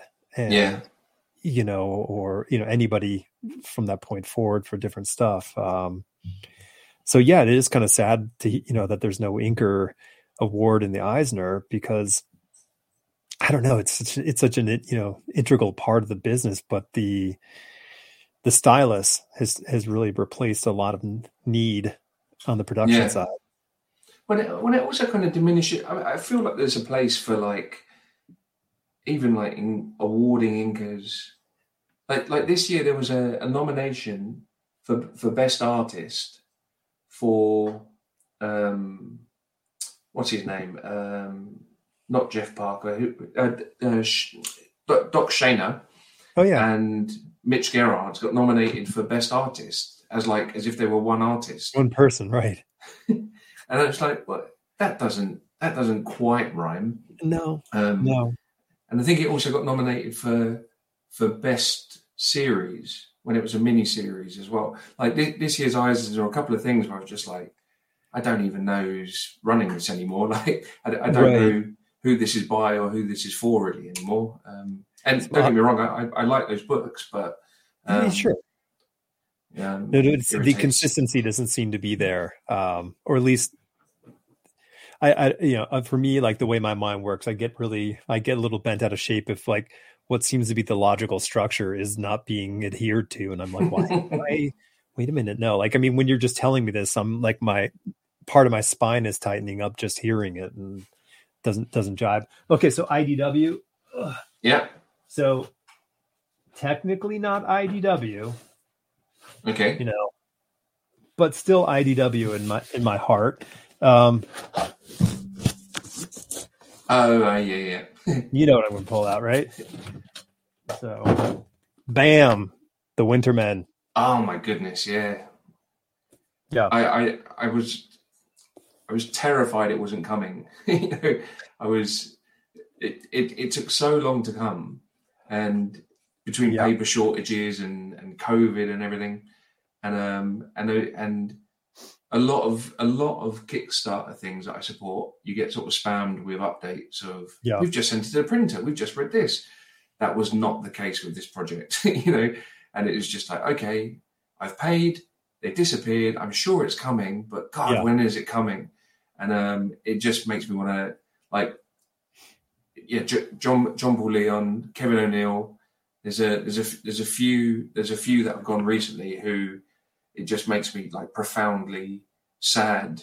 You know, it's a it's such a mixed blessing to look at something Mm-hmm. Yeah. that amazing. You know, yeah, um, yeah. It's it's super tough. I mean, I, I mean, I've I've known John since 1990. Yeah, 90. So he was a, so he was a freshman in in uh, in art school with me. So I was a senior. Oh, really? as a Okay. freshman. So it was quite a, uh, you know, he was in the, you know, he's on the same floor in the dormitory with me, and he would just sit there in the hallway with his note, with his his sketchbook really was that that large, as large as the book I just held up. Yeah. He would sit there drawing in in it, and when you would walk by, he would like hold the book and he would like kind of pull it close to his chest so you couldn't see what he was drawing. And oh, I'm really? Like, what is this kid doing? And um, and then one day, a uh, another friend of his who who happened to be a bit more lo- sort of outgoing, you know, said, "Oh, you haven't seen his artwork," so he ran off and basically just stole the book out of John John JP's hand and came running back with it and handed it to me, and JP came running in tow, and that's how I sort of first, you know, talked to him okay. And uh you know and you know you're blown away by this 18 year old kid who's drawing like michelangelo in his sketchbook. And you know like, what is going on here? And um just to, you know just the most amazing you know uh eye you know and uh you know to, to consider like you know it's like you, you see a lot of people who have these great impacts um in their in their you know in their careers as artists to other to other artists but to see jp have an impact on his peers while still in college like that Yeah. was the was the sign of how how good he was when you know his peers were looking at him and sort of beginning to sort of shape you know reshape themselves it, under his eye you know like how is he looking at things and how can i look at things like he does so um yeah just you know really an amazing talent and just one of the nicest people who i've ever known um Yeah, And- I think of him as as like a having a kind of if you think of most like the, the comparison is made so often about comics and comics and films, um, but he he almost had it felt like he had more like a documentarian's kind of eye. Mm-hmm. You know, there was there was something about his capturing of um, it, it almost it always looked quite absurd. Although he did Earth X and, and it looks amazing, yeah, it was always quite absurd on something like I don't know Tom Strong or um, or Ex Machina, where he's drawing like mm-hmm. loads of just like normal stuff and it all looks amazing. And then there's a man in a jetpack, and it was sort of quite incongruous. It still mm-hmm. looked amazing, and, right. and I'm, I'm, I'm not saying the style detracted from it because it was always amazing, but it was um, there's something about, and that's where the Winter Men stuff comes in because he, he it was just so sort of so sort of kind of dirty and fly on the wall, you know. And he, yeah. and he just he just managed to just managed to pull you in while never making you feel like he was doing it. It was like magic, like proper magic. So a lot of that, I mean, aside from whatever his natural inclination was as as a you know as a person with a pencil in his hand, um, he had he had a great mentor um, at SVA. Um, this illustrator Jack Potter was his teacher. Oh, yeah. And so Potter and John Ruggieri were sort of these two two teachers of his um, in his four years there, and though and their methodology in in their drawing classes, which I took those as well, they were life drawing classes, but not not specifically life drawing. Like here's a model on a on a plinth, draw them. They mm. would make you go out and do environment drawings. So you would go out and you would sit and draw in the style that they were sort of preaching and that was how you would go out and you would go draw a cityscape or a, a store or whatever it was and that yeah. was the kind of jam that you would do and i think that really informed a lot of how jp looked at the the worlds he was creating on paper he was not so much focused on making these action scenes you know he was more engaged in creating the worlds that these scenes took place yeah. Yeah. Yeah, I can see that. Yeah. And then so Brett, who wrote Winter Men, and John were in school together as well. So okay. Brett also Brett was also was um, a fellow classmate of ours. So they, you know, this was sort of a long term relationship, you know, with those two. Yeah. Uh, and uh, yeah, so the fact that that thing came together, you know, for two friends and happened and it was as sort of revolutionary as it was um you know it's well it, it, had it had the um so it had the thing so it was the second time waiting for the artist edition was the same as is it going to end because it had that one two three four five where mm-hmm. are the last three issues right six is a special like you know so so the last the last part of it is you know it's a, a little a little more condensed than was yes. probably planned or whatever, and and I, I, you're probably aware of more the, the, story behind all of that than than than I am. But um, I was just so glad that it actually finished because it felt like it was going to be okay. So now I want to sit next to big numbers in my head of unfinished oh, comics there. Yeah. I pulled I think I pulled that out last year, big numbers. And I, you know, I went through the the what is it, the two issues, you know, and I'm like, yeah man, this is so exciting, you know, and then back in the box it goes. yeah. it's, uh, yeah. You know, whatever. But yeah, I mean, I'm, I'm so glad that they were able to, um, you know, Bernard and Tommy and Scott were able to pull this book off because it really, uh, just is a great tribute, you know, to this, yeah. to just someone you know, so like so this is kind of something I think about, and maybe you maybe you have have an opinion on it. Like there's kind of like a very small kind of like sort of like this sort of tree of art influence in comic books. Like it's a very it's kind of interesting how it works. You know, everyone like thinks, oh, Kirby, but if you think of Kirby's influence on comic books, it's really it doesn't seem to have the longevity that you would say the king of comic books would have influenced uh, you know, there's not a lot of people out there doing Kirby um, yeah. in so many ways. But then you think of an artist like Alex Toth, whose influence still, like to this day, is super strong. You know, John Paul and you know Cliff Chiang and you know many many other people are still very much Toth esque. Yeah, but but I think he's but I think Toth re-emerged, um, having gone gone away for a while. Like I think his his influence was kind of latent, you know. Yeah. Um, and I, and I think I think Batman Year One had Mhm. something to do with bringing that bringing that style to the front again. And I think Yeah. a lot of the people that you you just mentioned probably came to Toth backwards through Batman Year One based on Sure. the the age, I suppose that they are. You know, in, in my head, that I Yeah. guess that that's about five years before they probably started re- like really ramping up their drawing. Um, but but yeah, no, it is it, it's nuts. Like and and there's people now. There's um Leonardo Romero, that guy um Fornes, who's doing Tom King's Yeah, sure. current book. Like you know, it's, people keep saying, oh, it it's, looks really like David Mazzucchelli. It's like I think that's the plan. you know, I don't I don't right. think I don't think there's much else going. I mean, it's it's nice, but it's it's very David Mazzucchelli, Mazzucchelli, Mazzucchelli. Um, but you know, you're right. uh, But there's I, I kind of my brother used to have a T-shirt, and if you Google it, like a it's like the tree of heavy metal, and they've done more of them.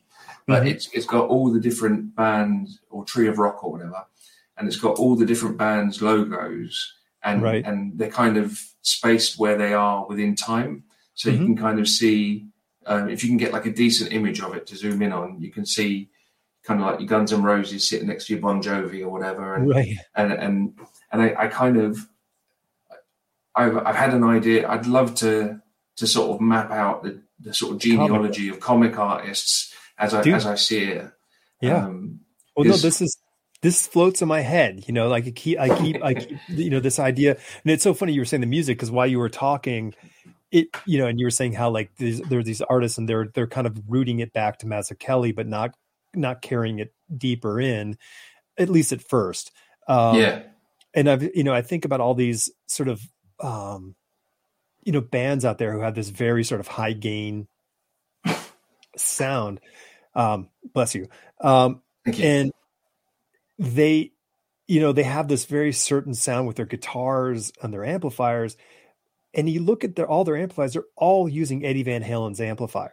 They're using eddie van halen's amplifier but they're never like saying yeah man we're huge van halen fans. Like they never say that because yeah, they're a whole generation at least away from that mu- that music from the early 80s yeah, late 70s which that sound that that one dude invented you know has now spawned a whole industry of of this crunchy gainy tone which you know the world has sort of benefited from you know if you're into that metal sound. Yeah, yeah, yeah.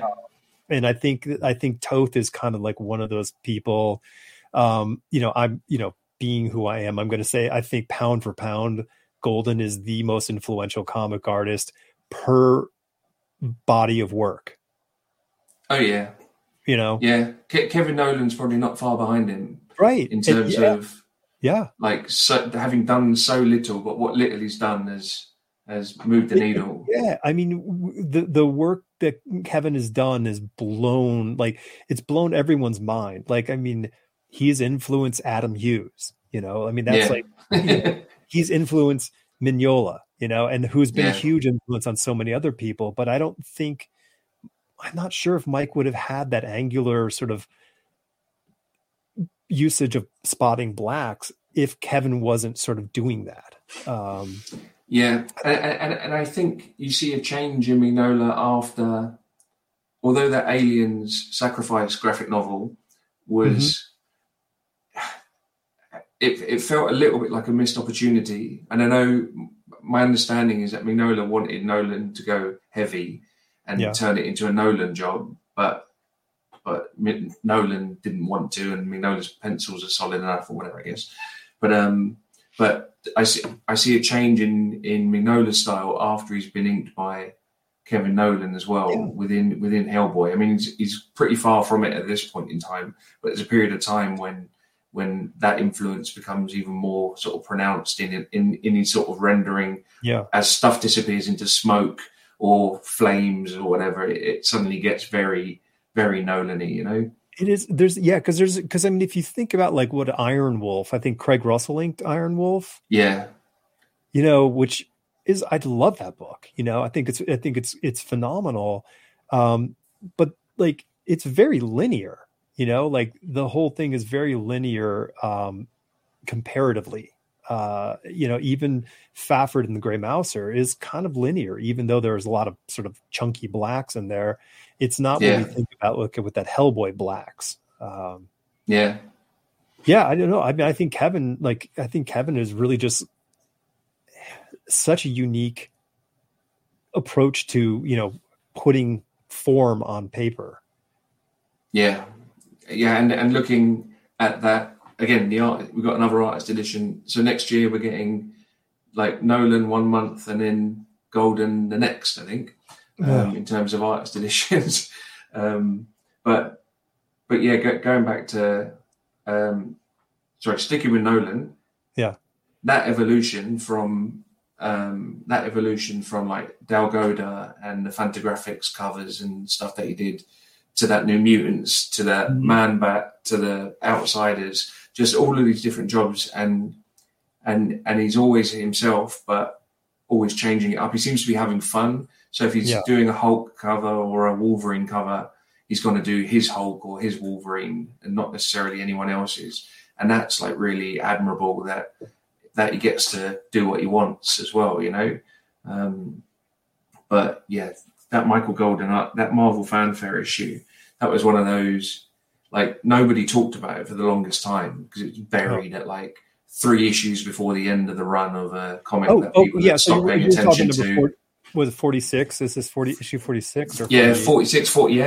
I Yeah, think it- something like that. Which Yeah. is which is like this is what and I can and I think I was I think I said that recently to on one of the recent episodes, you know, like you know, like that's the one comic I will buy over and over again. Like if I see a copy, I buy it.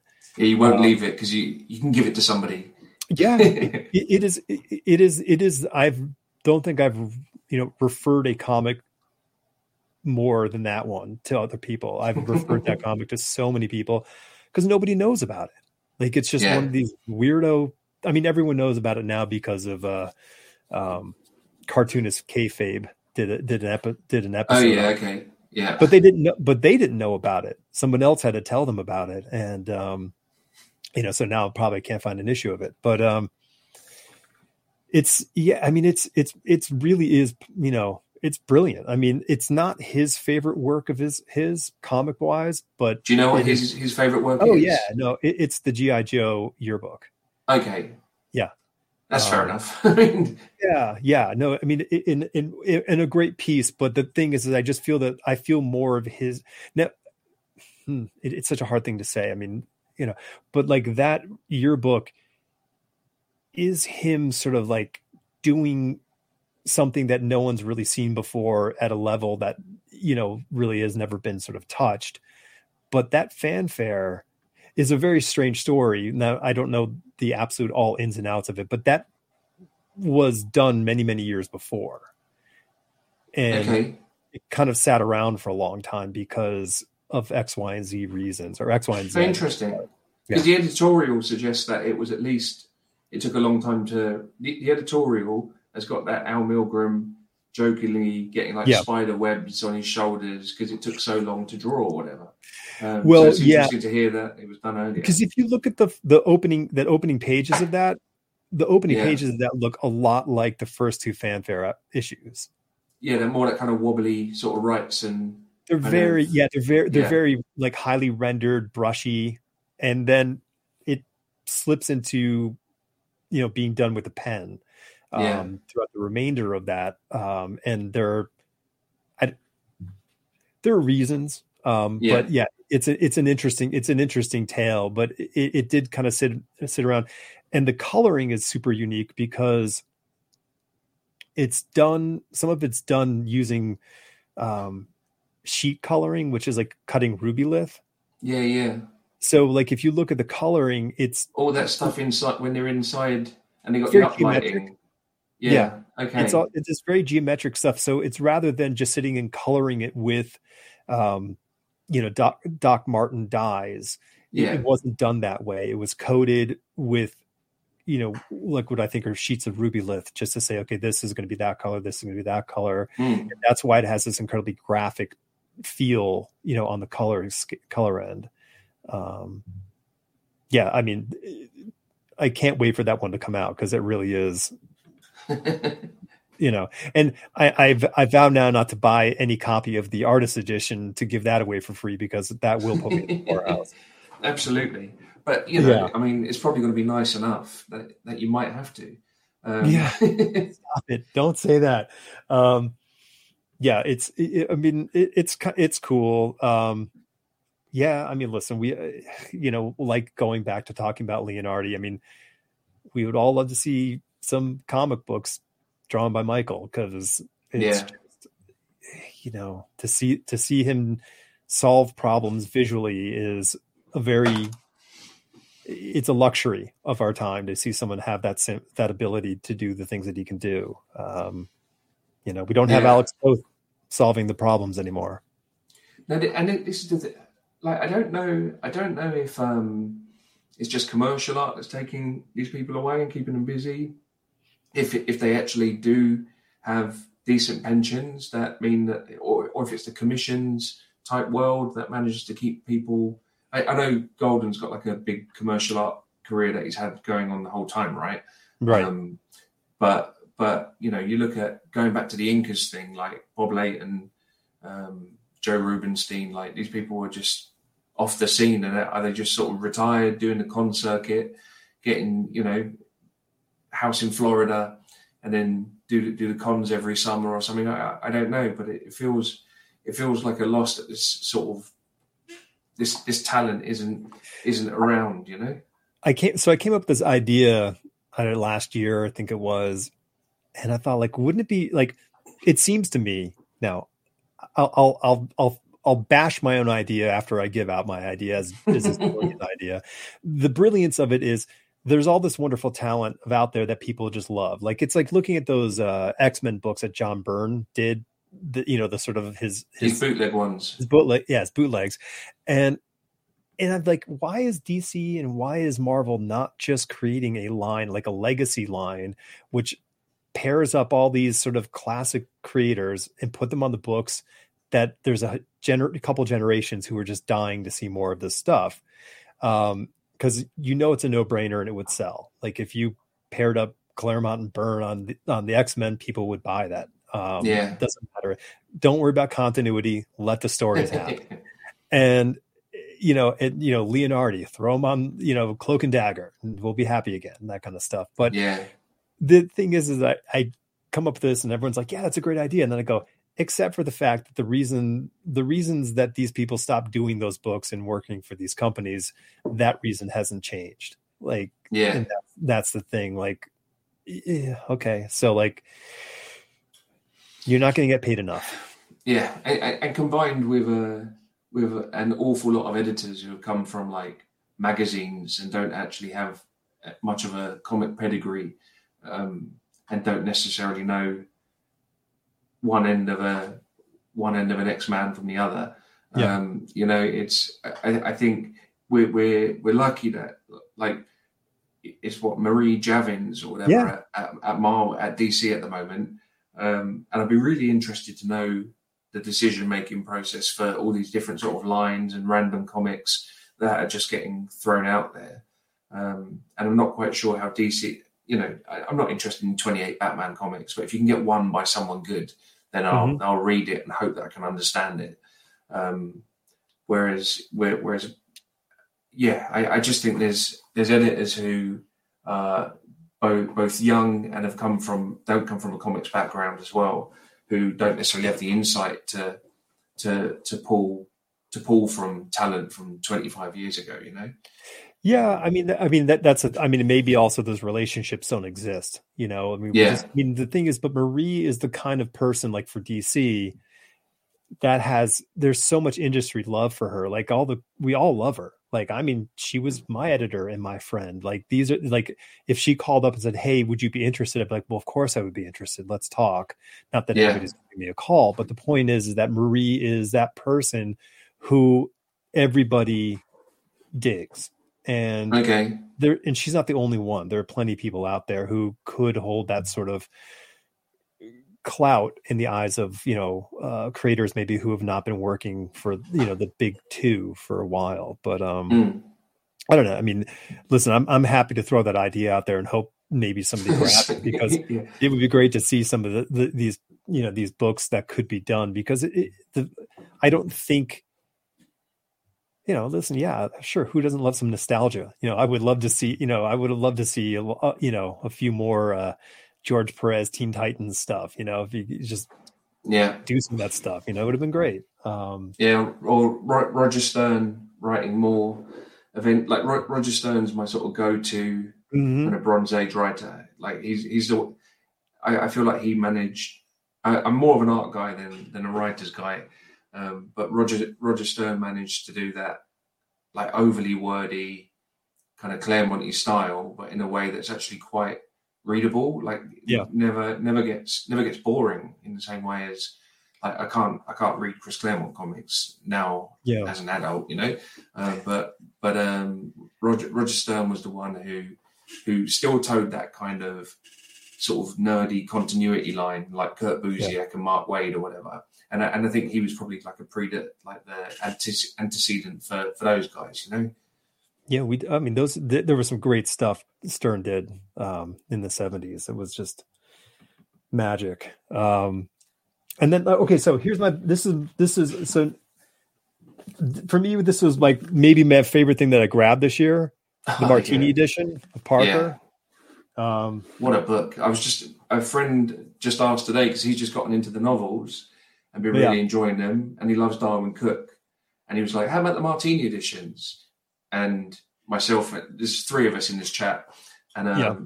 and the other two of us were just like, "Just, just do it, do it, do it, do it." It's, it's one of the best looking books I own, I think. No, they did. It's a bang up job, and it is absolutely beautiful. And you know the um, you know the source material is great, and I think how Darwin really kind of interpret you know interpreted it for you know for the comic page really worked you know perfectly. Yeah, and the the, yeah. the, um, the stuff at the back, the uh, the pinups of like the Hollywood versions. Yeah. So you get to see Cooke doing his doing his Michael Caine and yeah. just just amazing. And the second one's the second one's great as well. It does feel it, it definitely feels odd um, that that Cooke didn't get to put it together himself the same way as he did the first one. But I think Sean Phillips did a, a really good job, and it, and mm-hmm. it's got um, like if you got the first one, get the second one, obviously. Yeah. Um, but it's got the illustrations that Cooke did for the the novel, the hardcover, plus mm-hmm. all the all the illustrations that he drew but didn't get to finish. That would have been for the next hardcover in the series. So you got a load of kind of sort of Darwin Cooke does these kind of Robert Fawcett type illustrations for for the novels. I mean, just but yeah, and it took me a while to spot the martini being Parker's eye, or it took me a while to spot Parker's eye being a martini, an olive in a martini glass mm-hmm. or whatever. I, yeah. I, I think I'm, d- despite being visually literate, I have my visually illiterate moments. it's okay. There's there's a lot there's a lot of stuff that I miss uh, all the time. Um, yeah, I mean it's it's you know as you said, man, it's a golden age, and we're getting some great stuff. Even though that's not new, um, it's new to me, and uh, it's just it's just you know there's there's you can't turn around and not see something amazing coming out. Um, yeah, no, I, I, absolutely, and and I keep getting sucked down the like new old people route, you know. Um, mm-hmm. The, I mean, the Aragonés thing. I, it's not like Aragonés is, is new to me. Um, but uh, a friend posted um, a Marshall Rogers Doctor Strange page, um, and I'd never seen. I, I, had his Batman's. Okay. Batman sounds wrong, but I had his Batman um, run and then I got rid of them and got the reprints because he coloured them himself, and mm. and it just look at they look amazing. Like the Terry Austin inks on the backs of the paper just looks looks amazing. Um, and then yeah, the Marshall Rogers Doctor Stranges that was that was a discovery from like the last year and a half, and I've become right. a total Rogers Marshall Rogers evangelist in the in, in the last sort of year and a bit, and it, it's great with comics that you've that you can you can feel like you you can feel like you know everything or you feel like you've seen everything. And then it, all it takes is one job or or one person's perspective on something to make you see something in a new light and go, actually, no, that guy's probably my favorite guy now for right, the right. next however long, you know. But um, just down a rabbit hole, like um, this year was my my the year of Fra- Frank Thorne as well. Okay, um, yeah, sure. Subject matter wasn't really my thing, and just I, so I never really looked at it again. And then I just saw a couple of splash pages and saw his own color, his own colors, or Glynis Oliver's or Glynis Wein's colors mm-hmm. over him, and and something just clicked. And so I've ended up with the the artist editions of Ghita and Trace. I, I spent like three hundred pound in a in a month yeah. and just got everything. Um, it's just it, it's it's great to still be able to to glom on to someone and just have to track down their whole body of work as a compulsion. well, I think we're you know I mean the the cool thing is is that there is so much. There's always more good things being made than your that are sort of outside of your periphery, and it, it, you know they're not gone, so you can always yeah. discover them in some fashion. And you know it's the best thing when you're having conversation like this uh, with anybody, and they're like, "Oh, you know, have you, you know, have you made, you know, make sure to see, you know, nice house on the lake." Oh, okay, I'll go find it. You know, and then you know, and the next thing you know, you're like, "Oh, this is really like the best thing I've read in a long time or looked at." Um, yeah, we're just, I mean, that's the kind of cool thing about it, and I think that's what's kind of cool. Like, I think whatever you're into, I think all that stuff exists, and in, in if it's collecting ping pong paddles, I don't know if that's. A thing. it's probably a thing. Why not? Let's make it a thing. Uh, we could have the foremost collection of ping pong paddles in the northern hemisphere, and then you know, be the guys. There's a um, there's a podcast on the BBC called The Boring Talks, and it's a guy. It was based on a series of lectures, I believe he gave, um, but it's basically experts on stuff giving okay. talks about stuff that should be really boring, like right. ping pong ping pong paddles, you know, um, and just but talking about it with a depth of knowledge yeah. and enthusiasm that makes it compelling. Like really, it's really interesting. Not, not everyone's a winner. It's different experts on their subject matter. Like one of them was about um, one of them was about road markings and how with okay. the evolution, with the advent of the car, they had to come up with road markings. Mm-hmm. So then you know, all these things that we take for granted as just being on the roads, somebody had to sit around and go, well, what if we made them go around corners instead of going straight? Like, had to come up yeah. with all these. So, do we do circles for stop? But circles are kind of goey, aren't they? You know, and it, and so there's all this kind of stuff. Um, and there were like committees, and this this particular expert dug into the the history of it all to There's, to find to find out the decision making process. But yeah, boring talks is really good. Okay, yeah. And I my my graphic design brain is yelling at me right now. There was a I think there's a really famous woman who was a graphic designer who was involved in the UK when it came to the designing of road signs. Like she was oh, okay. like like super influential in how that all kind of came together in what we consider the modern um road sign. So um Oh interesting. Yeah, it's a yeah, I mean, listen, I'm fascinated by pretty much any like I if, if somebody's like you can tell me something in an interesting fashion, I'm in. Like I and I yeah. love I love information in detail and I will soak it all up and I don't often don't care what the subject is as long as it's, you know, comprehensive, I'll get it I'll get into it. Um so the boring what, podcast. I'll, I'll find yeah, it. the boring talks, and it's, it's yeah. one of the nice things about my job. I work in um, I work in fisheries, and I don't know anything about fisheries. It's not it's not something I've studied. Um, so I know more than a lot of people now after six or seven years in it. But just being chatting to experts, explaining yeah. why why herring act the way they act and the different temperatures at different depth, like like the right person giving me that information and I'll, I'll just I'll, I'll, I'll drink it up the same, you know. And then yeah. halfway through, they're like, "Sorry, I'm probably boring you." It's like, "No, no, no, you're really not." You know? but you're sitting there like with you're sitting there with some tea, going, "No, no, no, no keep going." yeah. Oh, barman, barman, bring bring yeah, some right.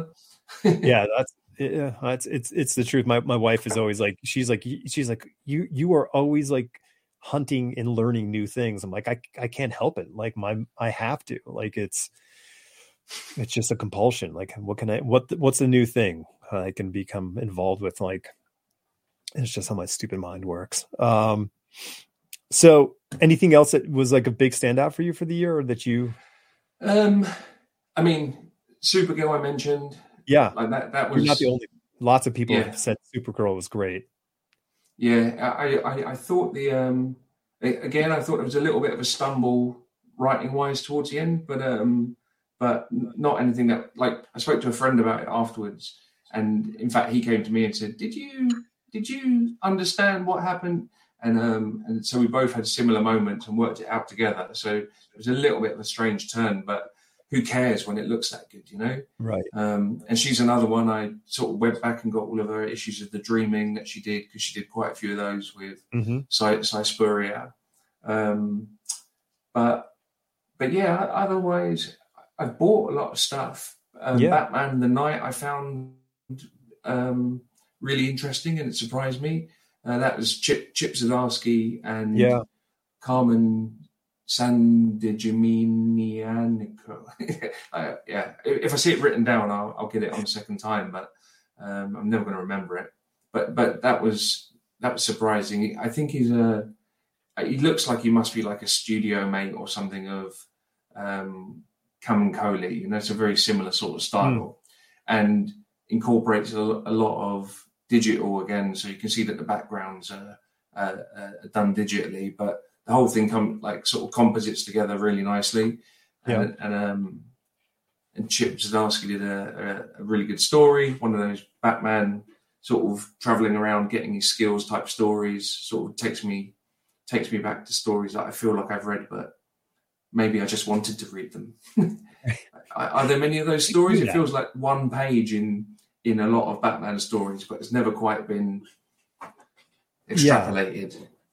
I, well, I mean, that, I think that's the exciting part about writing. Um, you know, is that you when you find that foothold of an idea, you know, you you can go, oh, I can really kind of get something out of this, and you start, you know, building and climbing off of this one sort of toehold.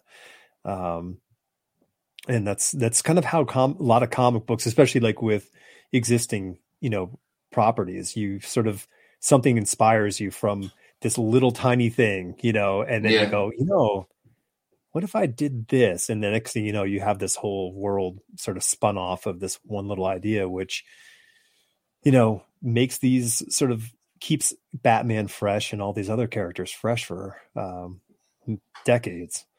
I- I, think that's um, that's Mark Waid's talent, right? Mark Waid's Mhm. talent is sort of picking up on on this one throwaway skill that someone's got or something, and then leaning hard into it, or just thinking about things of like, well, how would you feel if that was your power, and then and then just doing a sixty issue long Daredevil run based on Right. that question or whatever. But but you you made me think about that um, that Man Bat annual um, where that sorry the Man Bat story where Jan Strnad and, and Nowlan sort of tied together the origins of Batman and and, and Man Bat as being like Mhm. the black the bat was blinded by a scientist, which is why it flew through the window, creating Batman. You know, this Right. kind of the, the, the, the, the relationship is there, and then and then Batman threw away the medicine that would have saved him. So he so Batman created Man Bat, and Man Bat created Batman, right? Um, and, and just all based on based on just the kernel the kernel of an idea based on the origins of these characters, and then just sort of neatly tying them up in such a way. Just yeah, love Yeah. it, and, I- and I, I think that's the kind of stuff that really that's it's the difference between fan service and actually just quietly demonstrating an understanding of what fans want to see. You know, um, Yeah. I, don't, I don't need every Star Wars thing to say, you know, I got a bad feeling about this. Yeah, okay, we get it, we get it, we get it. Um, Yeah. But but there's there's there's other ways to demonstrate that you know you're you're on the inside and and, and you know what people want to see from these these these properties. I think. Yeah, no, I, and that's you know, it's it's really interesting. You you brought the Star Wars thing because for me, like Andor has been like some of the most interesting Star Wars in a long time because it's not about all the Star Wars that we've been talking about for years. This is Yeah. the periphery of of the of that universe and and I and I like this kind of approach that we're getting. Okay, here is a character study. Here is a drama. We're not so much focused on pow zap, you know, chop chop with a lightsaber. And I love a lightsaber fight. That's great. yeah. But it is an interesting it's interesting to see this and I think it's kind of that approach where you can go okay, but what if we just took this one character and went back in time and brought that character up to the point where we know this character entering into the storyline? Um, and I think that's I know, it's it's just an interesting way to write stuff. Um, well, I, yeah. I think I think that makes it. I mean, I, have only seen the first two episodes, and I, um, I am planning to watch it. I want to watch it with a clear head because I, most of this stuff I get to watch after my wife goes to bed, um, which is after we've had a day, you know, with, with, our son or working or whatever. And so I've got a loggy head and fall asleep, and I, and a kind of my understanding of Andor is that it's probably good enough to, to give some real sort of headspace to. Um, mm-hmm. But I did I did watch The Mandalorian, both seasons of that, and and that feels like it had moments of doing what you're talking about, yeah, and then and then moments of completely sort of throwing every Star Wars trick in the book at you to right. you know, and just it's like episode by episode. I, I found it really variable.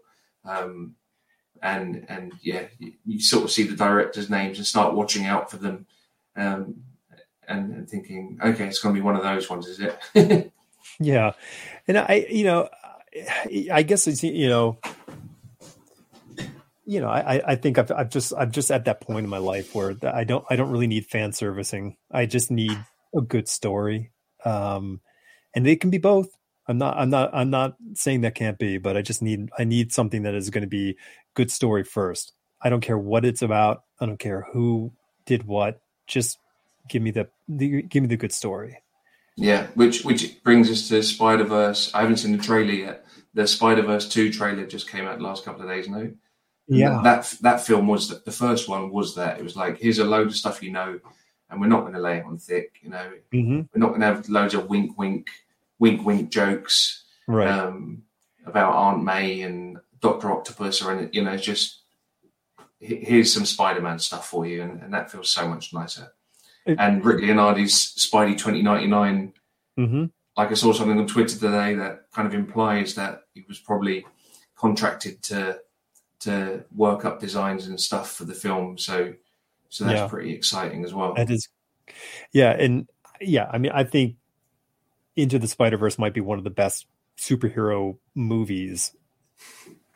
Period. Yeah. Like it's just so good. I mean, it's like Superman, you know, Winter Soldier and that movie might just be the you know the the, the creme de la creme for me. Um, yeah, I, am with you on Superman. I, I, I struggle. With Winter Soldier's probably up there, sort of Marvel wise, but I, I just it's just I've just got like Marvel soup in my head at this point. I sort of can't distinguish one from. I remember how I felt when I saw them, mm-hmm. but I can't remember anything about I, any specific one anymore. You know. Yeah, I turned to, I turned to my friend. We used to go see, like my wife and his his wife. We would all go see these movies together every you know, every whatever four months it seemed like, and um, and then the last of the you know Avengers movies happened, and I kind of like sat there and I turned to him. I said, "I think I'm done." Yeah, me too. And he was like, "What?" He couldn't understand it. And like a, you know, six to eight months later, a year later, he like called me. He's like, "I understand what you mean." and i'm like yeah uh, like and it's not i don't have anything against anything i enjoyed all the stuff but i don't really need to do it now um, yeah yeah i don't know yeah I, I, fell asleep at the start of endgame rather than the end so i think right. that might have something to do with parenthood but i went to see it at the cinema and i fell asleep all, all the stuff where i went back in time and did ant-man stuff um, mm-hmm. I basically fell asleep as soon as he put the suits on, and then woke really? up and I stayed awake for the rest of it and enjoyed the rest of it fine. Um, but no, very very much. It's I, if it, if I see the right sort of directors or, or writers come along, I don't think it's unsalvageable. Like like Star Wars with Andor, maybe. Mm-hmm. Um, but so much of it just feels like the same thing over and over again. Where, where you're going to get like a great opening episode. Maybe the first five are great, and then you start to get towards the third act, and yeah. and and you can't even be bothered because you pretty much know where it's going beyond moments, you know, beyond oh, and then Moon Knight did that thing that he did in issue 26. It's like, well, I can just, you know, oh, there's a jazz band. That's a reference that, you know. Um, Yeah. So, so yeah, I haven't haven't watched She Hulk. I haven't. I I'll get round to them. I'll, I'll probably look Yeah. at Man Thing first, the black and white one. Is that is that the one or Werewolf by Oh. Night? One of them. Yeah, Werewolf, Werewolf by Night. I haven't watched it yet, and a lot of people said it's a lot of fun. So I'll, Yeah. I'll, I'll, I'll, put on, eyes on it. Yeah. Um, on a, in a tangential uh, note, if you can see the Fabelmans, go see the Fabelmans, um, the new Steven Spielberg movie. Okay. Is It's is so that the good. one that's like a flashback to the fifties and and Well, it's- like it's- the, it's like his origin story. Yeah, it's his origin story. Yeah, and Okay. it's it's it's really quite good. And uh, yeah, when you see it, I mean, wait for it to come out on whatever service you you can watch it on. It, it- it's, I mean, it's worth going into the theater if you're if you're a cinema person. But it's a it's a great movie. Um, Okay, no, I'll I'll I'll take that recommendation. I saw the trailer for it on something, and um and quite fancied the look of it. Spielberg's one of those beyond the obvious sort of early stuff. Spielberg's one of those people that I'm sort of like like Tom Hanks or something. It, it took me a while for me to realize that I love everything that they do. Right. And so regardless of regardless of my sort of reluctance up front, I always enjoy it. So get Yeah. over it. You you like Tom Hanks, you know? yeah, yeah, right. you, you like Tom Hanks, you like Steven Spielberg, even though it's going to be a kid in a tree crying, or you know, there's always going to be a kid crying, and someone that's his thing. But beyond that, you like what he does. So, yeah. um, I, I remember having that sort of that that vision uh, a long time ago with Tom Cruise. I was like, sort yeah, of like, I, I didn't want to say Tom Tom Cruise. Cruise, but that's the other one. and then I go, I'm like, what what am I saying? I enjoy all his movies. Why am I saying this? You know, and Yeah. so I fine. I'm gonna I'm gonna go see them, and I don't care. I'm gonna have a good time. Yeah, Yeah. you're a bigger man than me because he, he was the third one on the list. And I thought, oh, I'm not going to mention Tom Cruise because he can be difficult. But yeah, Yeah. It's just, it's, I'm the same. I, I, no, it, it's just it, it's just a fact. I mean, you know, consummate professionals are consummate professionals, and you can't, you know, was it don't hate the player, hate hate the game, or however that goes. Yeah, can't- yeah, yeah. I'm not cool enough to even know what that the, the phrase is. um, yeah. So and then oh, we we saw White Noise, which is the new Adam Driver movie. Um, okay. Noah Noah Baumbach wrote it and directed Okay. it, and uh, it's really really good. It comes out on Netflix, I think, in a, in a week or two. So Oh, okay. Cool. um, yeah, it, it we got to see it in the theaters, and it's just fantastic. So Did, did Noah Baumbach do the previous Adam Driver film? yeah, Was it that Yeah. love story, marriage story? Was it Yes. was that? yeah, this is an, another Netflix movie deal. Um, Okay. and uh yeah it's it's great i mean um big you know my wife didn't even know what it was she's like i'm taking you to the movies and i'm like okay and there's like a scary scene and she is not a scary movie person and she leans over and she's like is this a horror movie and the description when you look on it online says horror movie and i'm like I, I don't think it's supposed to be like i'm trying to like talk her off the ledge and uh thankfully it was only like one really scary scene so okay. yeah And and But- scary, scary jumpy or scary um like what kind scary of scare? suspense like suspense Okay. scary like you don't know like is somebody going to get killed kind of thing but Okay. um it follows more in the uh if if it's a horror movie it's actually under the uh disaster film horror movie kind of you know, subject. So it's not really that um and it's great. It's it's such a great discussion on um basically consumerism being a byproduct of existential dread. Like it's this really interesting you know I don't know what they're talking about. I, I I- it's the man cannot with- relate at all. yeah it's the man with the big stack of books to read right um, yeah, it's it's pretty it's pretty damn good. So I can I can highly recommend Okay. it as, as as a film. Um, yeah. So I don't know, crazy, dude. It's been great talking with you. I yeah, mean, no, I've really like, enjoyed this.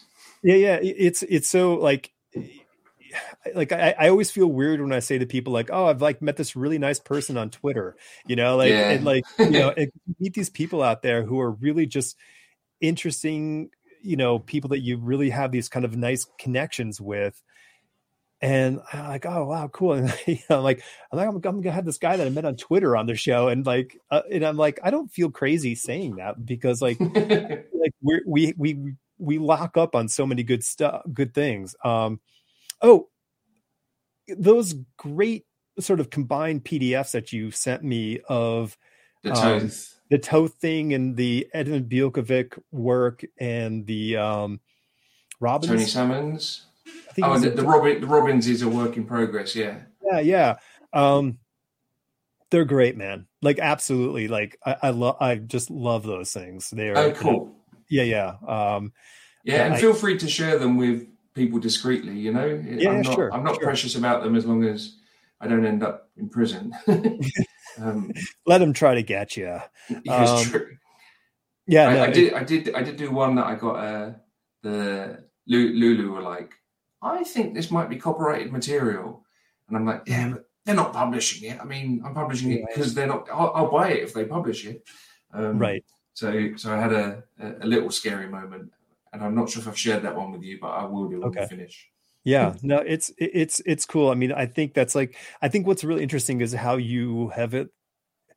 Your your sort of your collector's intention. You know, your your your cataloging and your sort of I don't know. It, it, it's it's it's, it's beyond, an archive. yeah, yeah. No, it's an archive, and it's. I mean, and I mean, listen, I, I'm the same way. Like, you know, I ripped every like cover off of every golden comic book that I got, and I have them all collected. I don't. I don't have the comic books of whatever was inside because I'm not interested in that. Like I, yeah. I like, I, and you know, I have I have every. uh you know all the nam stuff like in original size you know oh yeah in black and white because like i'm like there's information here like this is cool stuff so um you know but i'm but it's very narrow focused. It's really on this one dude so. Yeah. Well i've got i've got a pile of i've currently got um roy thomas and mark um and walt simonson's history of the hyborian age mm-hmm. uh, Hy- yeah hyborian age which ran in Conan Saga in like four page, five page installments. So I picked up all of those this kind of COVID life. Um, with an idea to doing like a Simonson's black and white magazines kind of in one in one Mhm. one place. Um, but basically, I don't do them until I'm confident I got everything. Like the worst thing would be to to put together this whole thing. The the Toth book for me to publish the book cost me about ninety quid. So to to publish that book and then someone go, "Did you get the five pager that you did in?" be like, Right. "No." Yeah. Um, so I, I have to be convinced I've got everything. But I was thinking about doing a golden one for all, like the Pit and the Pendulum and the the, the Batman family stuff. Like, Yep. And then DC did that collection, and that sort of took the wind out of my sails a little bit. Um, but but yeah, there's there's a couple more. Ch- all the Chaikin painted stuff. I'm thinking. Uh-huh. I, I I bought. There was somebody selling on eBay a shitty. Okay, uh, not the best Chaikin sketch. okay And as a bonus, they were throwing in a binder full of clipped out Chaikin stories from heavy metal, from epic, from everywhere. Um, in the UK, they published The Shadow at like at like magazine size. oh wow So so I've got all of those pages. So I've got like a, a thick binder, a lever arch folder, about four inches thick, full of Chaikin. Um, and and so I'm tempted to do like because he's not doing Starbuck or whatever, and Dominic Right. Fortune. I'm thinking to do like a, a book that's got all of that heavy metal, and um, I've got decent scans of a Dominic Fort of a Starbuck story that was only published in Spain. Um, and I have a, a I have a professional friend who's a who's a letterer or who's an artist who letters his own work, and um, and he's volunteered to to I'll translate it, and then Mhm. he'll he'll put the dialogue in because it's never been published in English. right Um, Oh, wow. So so stick that in there as well. It's, it's like a thirty page Oh, Starbucks wow. story that was only published in Spain. Um, so and you get to break out your your your spanish uh chops again look at you exactly, exactly, and, and my mate gets to pretend to be Ken Bruzenak. or, or John Workman or whatever. Exactly. Yeah. Um, so there's a few there's a few things floating in my brain for when my son is 18 or something. I don't know, but the black and white ones are easy. The the, the color ones are uh, the Frank Robbins and the Toth are, are the worst because the coloring's all over the place, and you need Yeah. to fix fix so much. And depending on the quality of the copies you're getting, you know, you, you get those pages in old comics where the black's pretty much all gone and Yep. the line work's gone around the edges, printed onto the adverts on the facing pages and stuff. So it's when it gets a little bit restoration-y, um, it gets a bit challenging. Um, I'm sure you yeah. can't. You maybe you can get a grant for that. well, I I was thinking like with the Toth one when I when I put it out, I put out the PDF online. I, I went from like whatever you do, don't share it with anyone, or you can tell so and so, but tell him not to tell anyone. To ah fuck it, I'll put it out, and I mean, what's going to happen? And, and what happened was nothing happened. You know, Right. Um, no, no. My the ideal scenario is somebody at DC goes, "You've done all this work. Can we have it? Can we? if we don't sue you, can we publish that book?" You know, and be like, "Yeah, great, do it." Sure. Can I get some? Um, Can I get some copies? There you yeah, go. yeah. All, all, all I need is a couple of comps from me and some friends, and you can do some Yeah. lovely hardcovers. Just send me a box. That'd be fine. Yeah. Yeah. No, I mean, but they're they're great. And uh, I guess maybe if people find you on Twitter and slowly build up a relationship and friendship with you, they may end up with a their own very own. Exactly, exactly. It's a an exclusive club within Twitter. I mean, it's Yeah. but yeah, Well, the, the Robin's I mean, Batman. Yum. Thanks for sharing your evening with me because this is this was an absolute pleasure. Um, and uh, as I knew it would be. Um, Yeah, cool. And if ever you want any, if ever you've got anyone on that you think I can talk about or talk to, and you Yeah. want some company on on one, by all means, let me know. I'm I'm happy to play second fiddle. Nice, nice. Yeah, um, yeah. There may be some people, uh, especially on your side of the uh, the Atlantic, who might be nice to have ha- have a have a you know someone running shotgun with me. So, Cool. all right. um, yeah, Billy, and um, yeah, I guess where can people find you if you want? Do you want anybody to find you on Twitter? Yeah, I'm my name. If you can find me anywhere, it's always by my name. I'm I'm just Billy Billy Hynes.